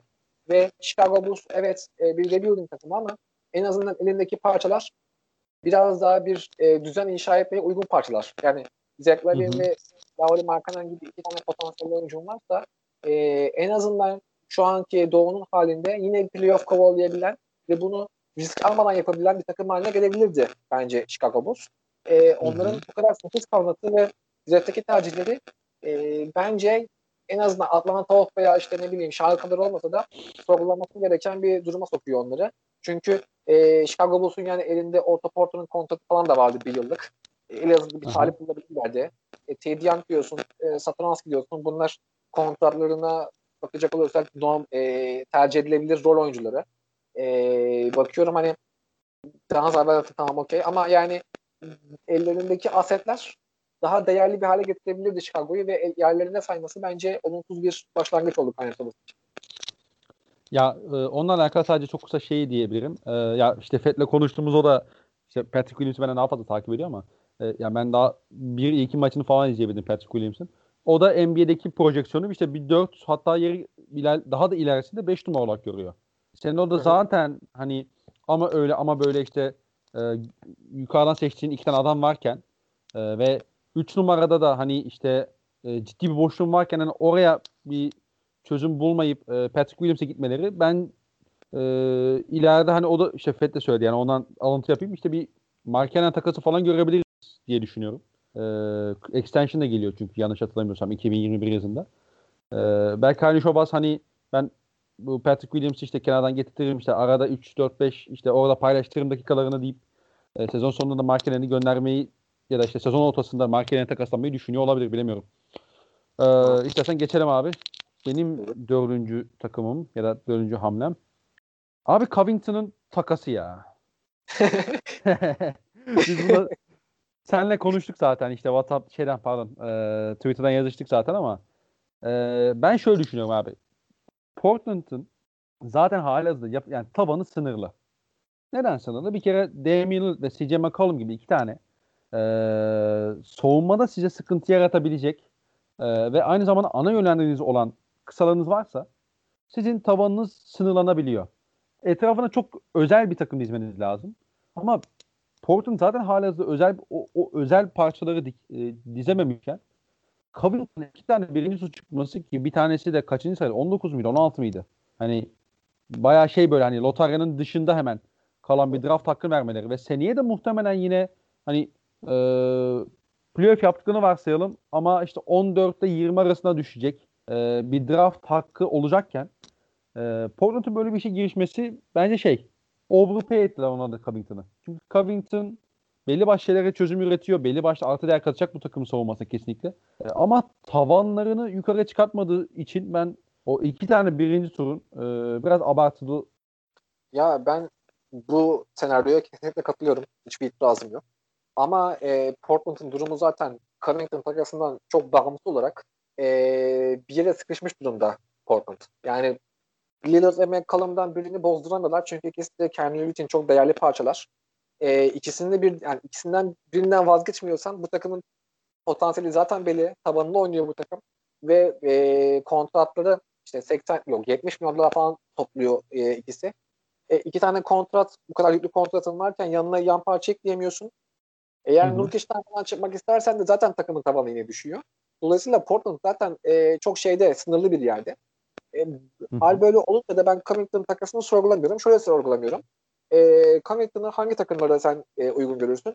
Yani bir numaradan yani en azından top yönlendirici problemi çekmeyen, bununla birlikte potaya yaklaşma sorunu olmayan ve e, hı hı. özellikle bir numarada savunma problemi olan bir takımda Covington her zaman için iş yapar. Bu işte e, Houston'da böyleydi, Minnesota'da böyleydi, Sixers'ta zaman zaman böyle oldu. Covington'ın zaten oyuncu profili bu. E şimdi senin elinde Lillard ve McCollum var. Covington gibi bir parçanın eklenmesinde bir sorun yok. Çünkü senin top yönlendiricin var. Nurkic e, pick and pop'larda veya işte 4'e 3'leri iyi oynayabilen bir oyuncu ve sen bu oyunculara belirli bir işte ikili oyun alanı vermek istiyorsan da Covington gibi oyuncular bu senaryo için ideal. Ha, şunu sorabilirsin. Evet yani iki tane pick verdiler ve Covington gerçekten iki picklik bir oyuncu muydu? Ee, yani bence de değildi. Çünkü Covington'ın değeri zaten hani bu tarz takımlarda bir pick karşılığı takaslanıp sezonu bir şekilde bitirmek olan bir oyuncu. Ee, O yüzden ben senin bu şeyini sorgulamanı anlıyorum. Ama demek ki Portland o değerlemeyi öyle yapmış yani. Yoksa ben mesela e, Covington'ı atıyorum Boston'a yazmam. Çünkü Boston'ın e, bence tabanı belirli. Yani büyük seviyeye çıkamaz. İşte e, hücum konusunda inanılmaz hünerli bir takım değil. Ve dolayısıyla Covington gibi bir oyuncuya ihtiyaçları yok. E, o yüzden de ben o piki çıkmam. Ama Portland e, kendi potansiyelini zaten karşılamış bir takım ve belki Covington'ın olduğu bir senaryoda işte playoff e, finalini, batı finalini tekrar görebiliriz demiş olabilirler. Bu fikir bana çok yabancı gelmiyor, çok uzak gelmiyor. Ve e, her ne kadar fiyatı pahalı bulsam da Portland'ın bu sezon hedefleri demek ki önümüzdeki sezonun işte draft pickinden daha değerliymiş diyorum. E, temel olarak yani aynı konularda fikiriz ama e, benim belki Covington'ı değerleme değerlemem biraz daha farklıdır. O yüzden ben şey görmüyorum bu takası. Çok anormal görmüyorum yani. Yani takasın anormal olduğunu zaten e, aslında söylemiyorum da ben ama e, bu da işin dönüp dolaşıp şeye geliyorum. Yani e, iki tane birinci tur verdi. Tamam işte lotarya içinde değil bunlar. E, Okey. Tamam. Ama e, inanılmaz bir çözüm de üretmeyecek Covington bence. Yani bir de işin şey tarafı var. Mesela hücumda hani sen şeyden bahsettin işte e, Covington'ın işte Nurkic işte iki tane de çok değerli yıldız oyuncusu var kısa vesaire. Ama Covington işte topu yere vurabilen bir adam değil. Ve dolayısıyla artık bu tarz oyuncuların playoff'ta size bir noktada eksi yazmaya başladığını görüyoruz. Yani Covington işte Lakers'a karşı da problem yaşadı. İşte OKC'ye karşı çok fazla problem e, yaşamadı. İşte onun işte kaldırıp boşluklara atmasını e, imkanı yine buldu kendi işte Houston. Çünkü OKC çok atletik bir takım değil. İşte o e, Harden'a baskı yaptıktan sonra tekrardan işte o şutörlere e, o closeout olmasını her zaman iyi seviyede yapamadılar. Çünkü Adams gibi, Gallinari gibi oyuncuları olduğu için vesaire vesaire. E, ama seviye arttığında hani Gallinari şey e, Covington gibi e, yan parçalarınızın artık topla da üretebiliyor olması lazım. Ben bu bağlamda biraz şey olduğunu. Tavanlarını çok yukarıya çıkarttığını düşünmüyorum. Yani o yüzden biraz eleştirim var ki bir de hani zaten Carmelo da kaldı. Ee, biliyorsun işte Collins var. Hani okey artı değer katacaktı kesinlikle ama ne kadar katacak o hani marjinal etkisi ne kadar olacak? Marjinal katkısı ne kadar olacak? O konuda benim soru işaretlerim olduğu için e, fazla e, ne derler? Hani e, aset verip aldıklarını düşünüyorum. Yoksa hani kötü bir oyuncu değil kesinlikle Covington ama dediğim gibi yani bir yerde sınırlandırıyor seni. Hemfikiriz bu konuda aslında. Ee, benim 5. takıma mı geldik? evet abi. Abi ben aslında 5 tane kötü takım bulamadım ama e, Boston'ın ben bu sezon kötü bir off-season geçirdiğini düşünüyorum. Çünkü e, yani geçen sezon Kemba Walker'a çok yüklü bir kontrat verdiler ve e, ellerini bağlamıştı bu ama Hayward'ın gitmesiyle yerini dolduracak bir aset bulamadılar. Ve e, yani şu andaki benchlerinin durumunu düşününce en azından bir iki tane yani işte Jeff Tick ve Tristan Thompson gitti biliyorsun. Onların yanına iki tane daha e, veteran veya iş görebilir parça eklemeleri gerekiyordu bence. Ama bunu yapacak hamleleri kalmadı. Yani pik falan çıktılar bile şu an kontrat yok ellerinde. E, eğer yani bu takas şey e, imza tam olarak bitmedi biliyorsun çünkü e, Charlotte'la hala bir sign and trade olayı konuşuluyormuş e, Boston tarafında ama yani eğer sign and trade'le bir parça alamazlarsa hatta bence iki parça almaları gerekiyor. E, Hı hı. Ainge'in çok kötü bir off-season geçirdiğini düşünüyorum ben.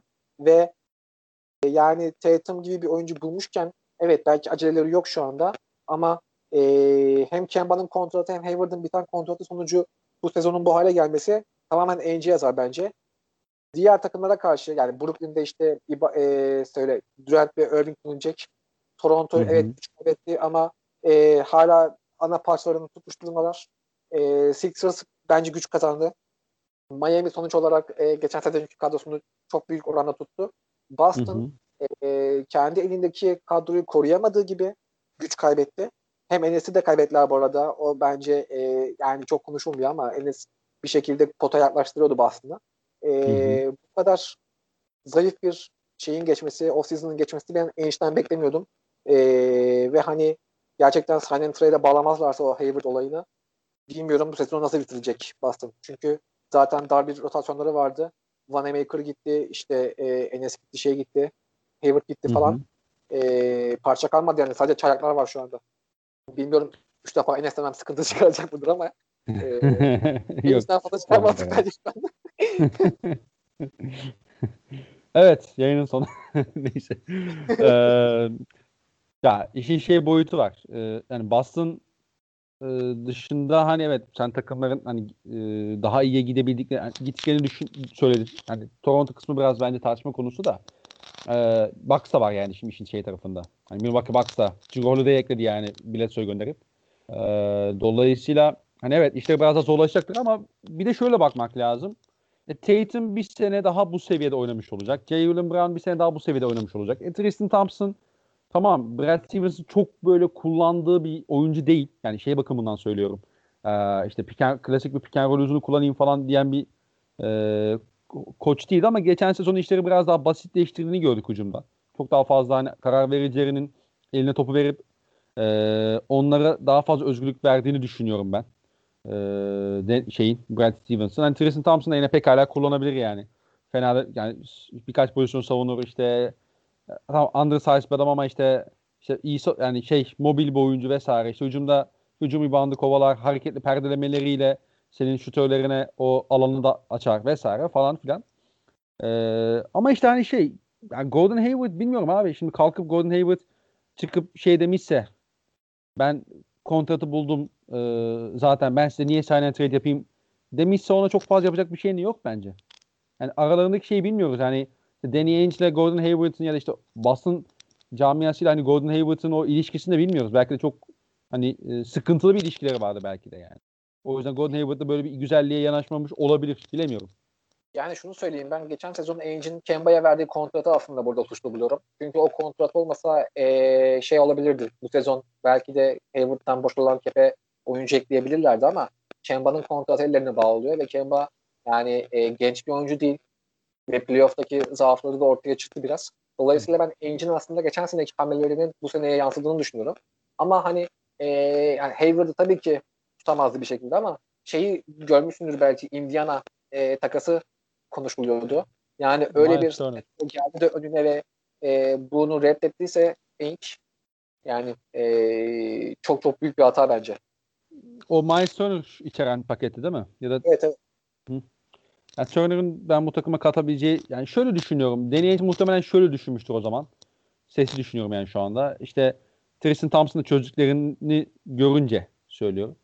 Yani Tristan Thompson'ı ben bedava alacağım. Öteki türlü işte e, Miles Turner'ı alırken yana bir de e, değerli bulduğum bir oyuncuyu göndereceğim işte pik göndereceğim diye düşünmüş olabilir bilmiyorum. Hani şimdi Aaron Naismith'i al, kime aldılar bunlar ya hatırlayamadım şimdi de. Şey, Richard diye bir tane guard var galiba. O 26'dan geldi de neyse bir tane işte şutör e, Neyse. kanat almışlardı diye hatırlıyorum. E, işte hani belki bilmiyorum o çocuğa yükselmiş olabilirler. Yani Danny işte yani bilmiyorum. O konu çok fazla konu. Buraya bağlamıyor sorun zaten. Hani Bilmiyorum. şey- bilmiyorum hakikaten yani Den- bilmiyorum şimdi Danny Ainge ve sonuç olarak e, Brad Stevens beklentilerine farkındayken e, böyle bir hamleyi hani doğru olduğunu varsayarak söylüyorum. Yapmadılarsa demek ki Miles Turner'a o kadar yükselmeye, yükselmediler. Hani ben önemli bir birkaç problemini çözebileceğini düşünüyordum Boston'ın açıkçası ama demek Yani ki şu- onlar bu kadar e, beğenmiyorlar. Yani bu konuşulan takasın doğru olduğunu varsayarak söylüyorum yani. Ya ben bu konuda bu arada şey Ence haklıydım ama en azından Doğu'da final oynamış bir takımı bulduktan sonra bence Turner'ı falan o ko, e, ko- şeyi teklifi kabul edip belki sezon içerisinde bir asete döndürebilirdi. E, Angie bu yani Hayward'ı bedavaya kaplamış olmaları zaten ellerin konularına bağlı şu an. Ama yani e, şey var beklentiler tabii ki çok yüksek değil şu an Boston'da ama senin elinde Tatum ve e, Doğu finali yapmış bir takım varken bence hala hala işte draft'e ve rebuilding'e yatırım yapmak çok mantıklı gözükmüyor ama hani dediğin gibi yani Ya draftta yatırım yaptıklarını çok şey e, düşünmüyorum ama e, onların da elinde şey var abi. Şimdi sonuç olarak geçen sene Doğu'da final yaptı bu takım. E, işte NBA final yapabilirdi. E, genç oyuncular bunlar. Jalen Brown, Jason Tatum. İşte hani Smart da çok böyle yaşlı sayılmaz. Kemba ilk defa bu seviyeye çıktı. E ben bu, bu takımı devam ettirdiğim zaman işte bir tane böyle bir yan parça ekleyebilirsem e, gençler de biraz daha gelişse yan parçalardan vesaire diye düşünüp ee, hani bu yola gitmiş olabilir. Yani çok şey değil yani. Boston Celtics bu sene de yine konferans finali oynayabilir pekala. Ee, çok şaşırmam açıkçası.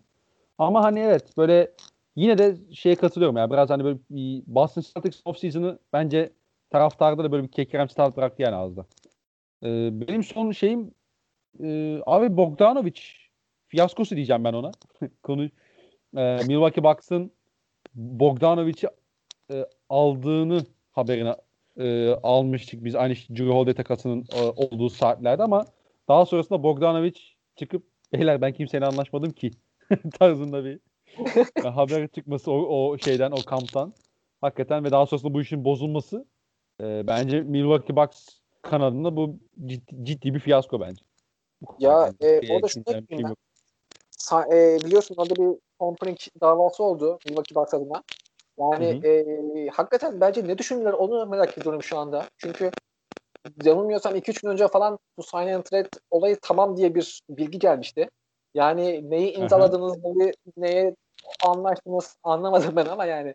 E, Evet, evet, yani şey- ben de anlamadım onu. duyum, duyum olarak kalsa tamam peki ama yani e, Bogdanovic'le hangi kontrat üzerine anlaştınız? Ne zaman anlaştınız? Ve hani bunlar zaten tampering cezasını gerektiren şeylerken bu kadar sorumsuz olmaları e, şey geliyor bana saçma geliyor ve şey biliyorsundur bu arada bizim bir yatan Chris Paul takasından sonra Odin ve Gasol'u biz bayağı kafa olarak kaybetmiştik yani. Şey demişlerdi. Madem istemiyoruz niye oynanın tarzı bir havaya girmişlerdi.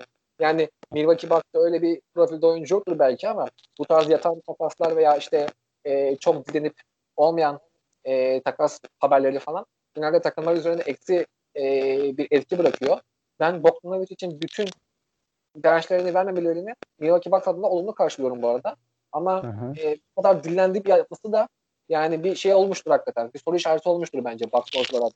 Ve e, yani şey Hı hı. şey diye düşünüyorum. Yanis'in bu takımda kalma ihtimali bu kadar konuşulurken Milwaukee Bucks GM'lerin, GM'inin ve front de böyle bir şey e, ihtimali yoktu bence. Böyle bir hata yapabilecek. Takas olsun veya olmasın.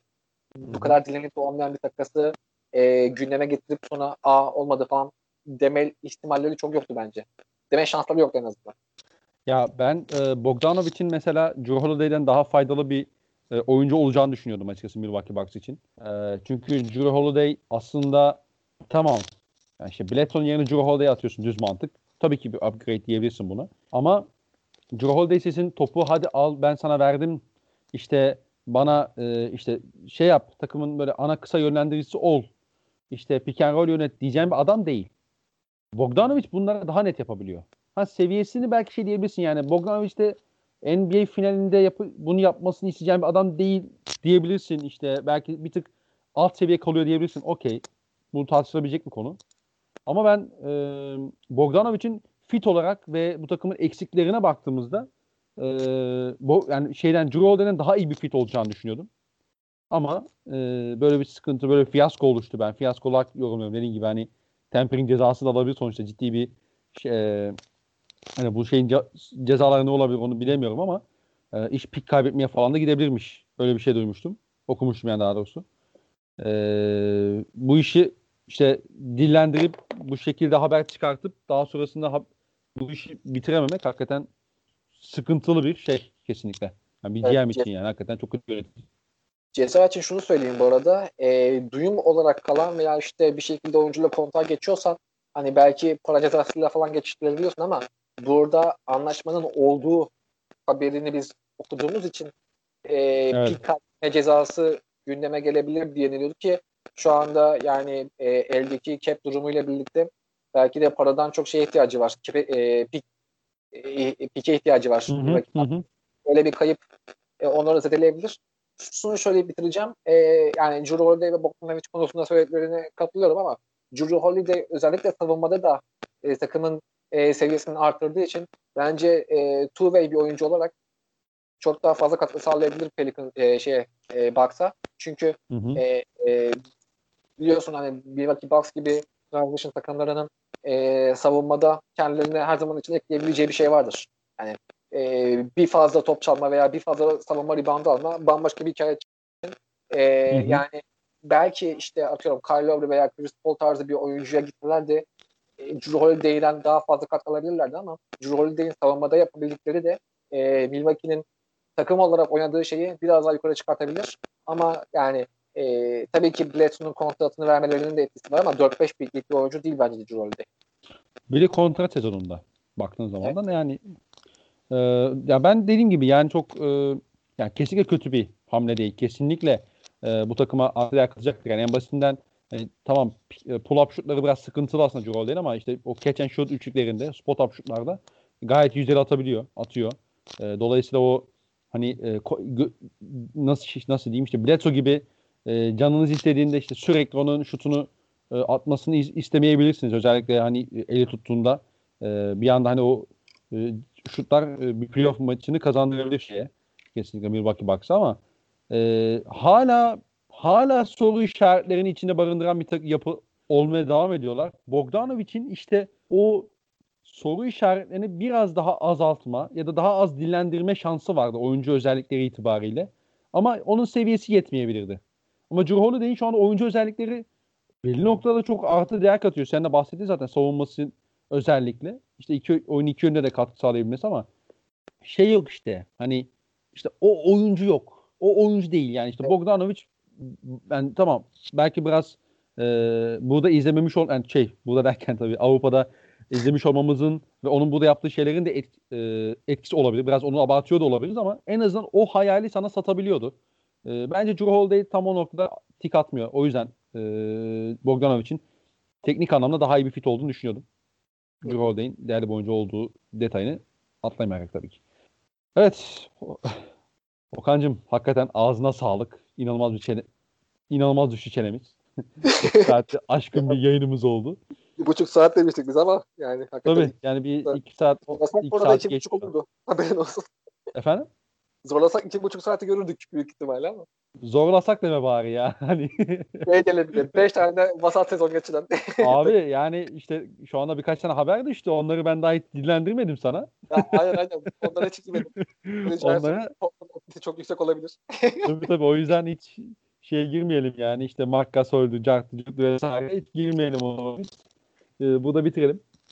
Ee, dinleyen herkese de teşekkür ederiz. Ee, Okan'a da ayrıca teşekkür ederim. Hem bana vakit ayırdığı için hem de e, podcast davetimi kırmadığı için. Evet bir sonraki yayında görüşmek üzere. Hoşçakalın.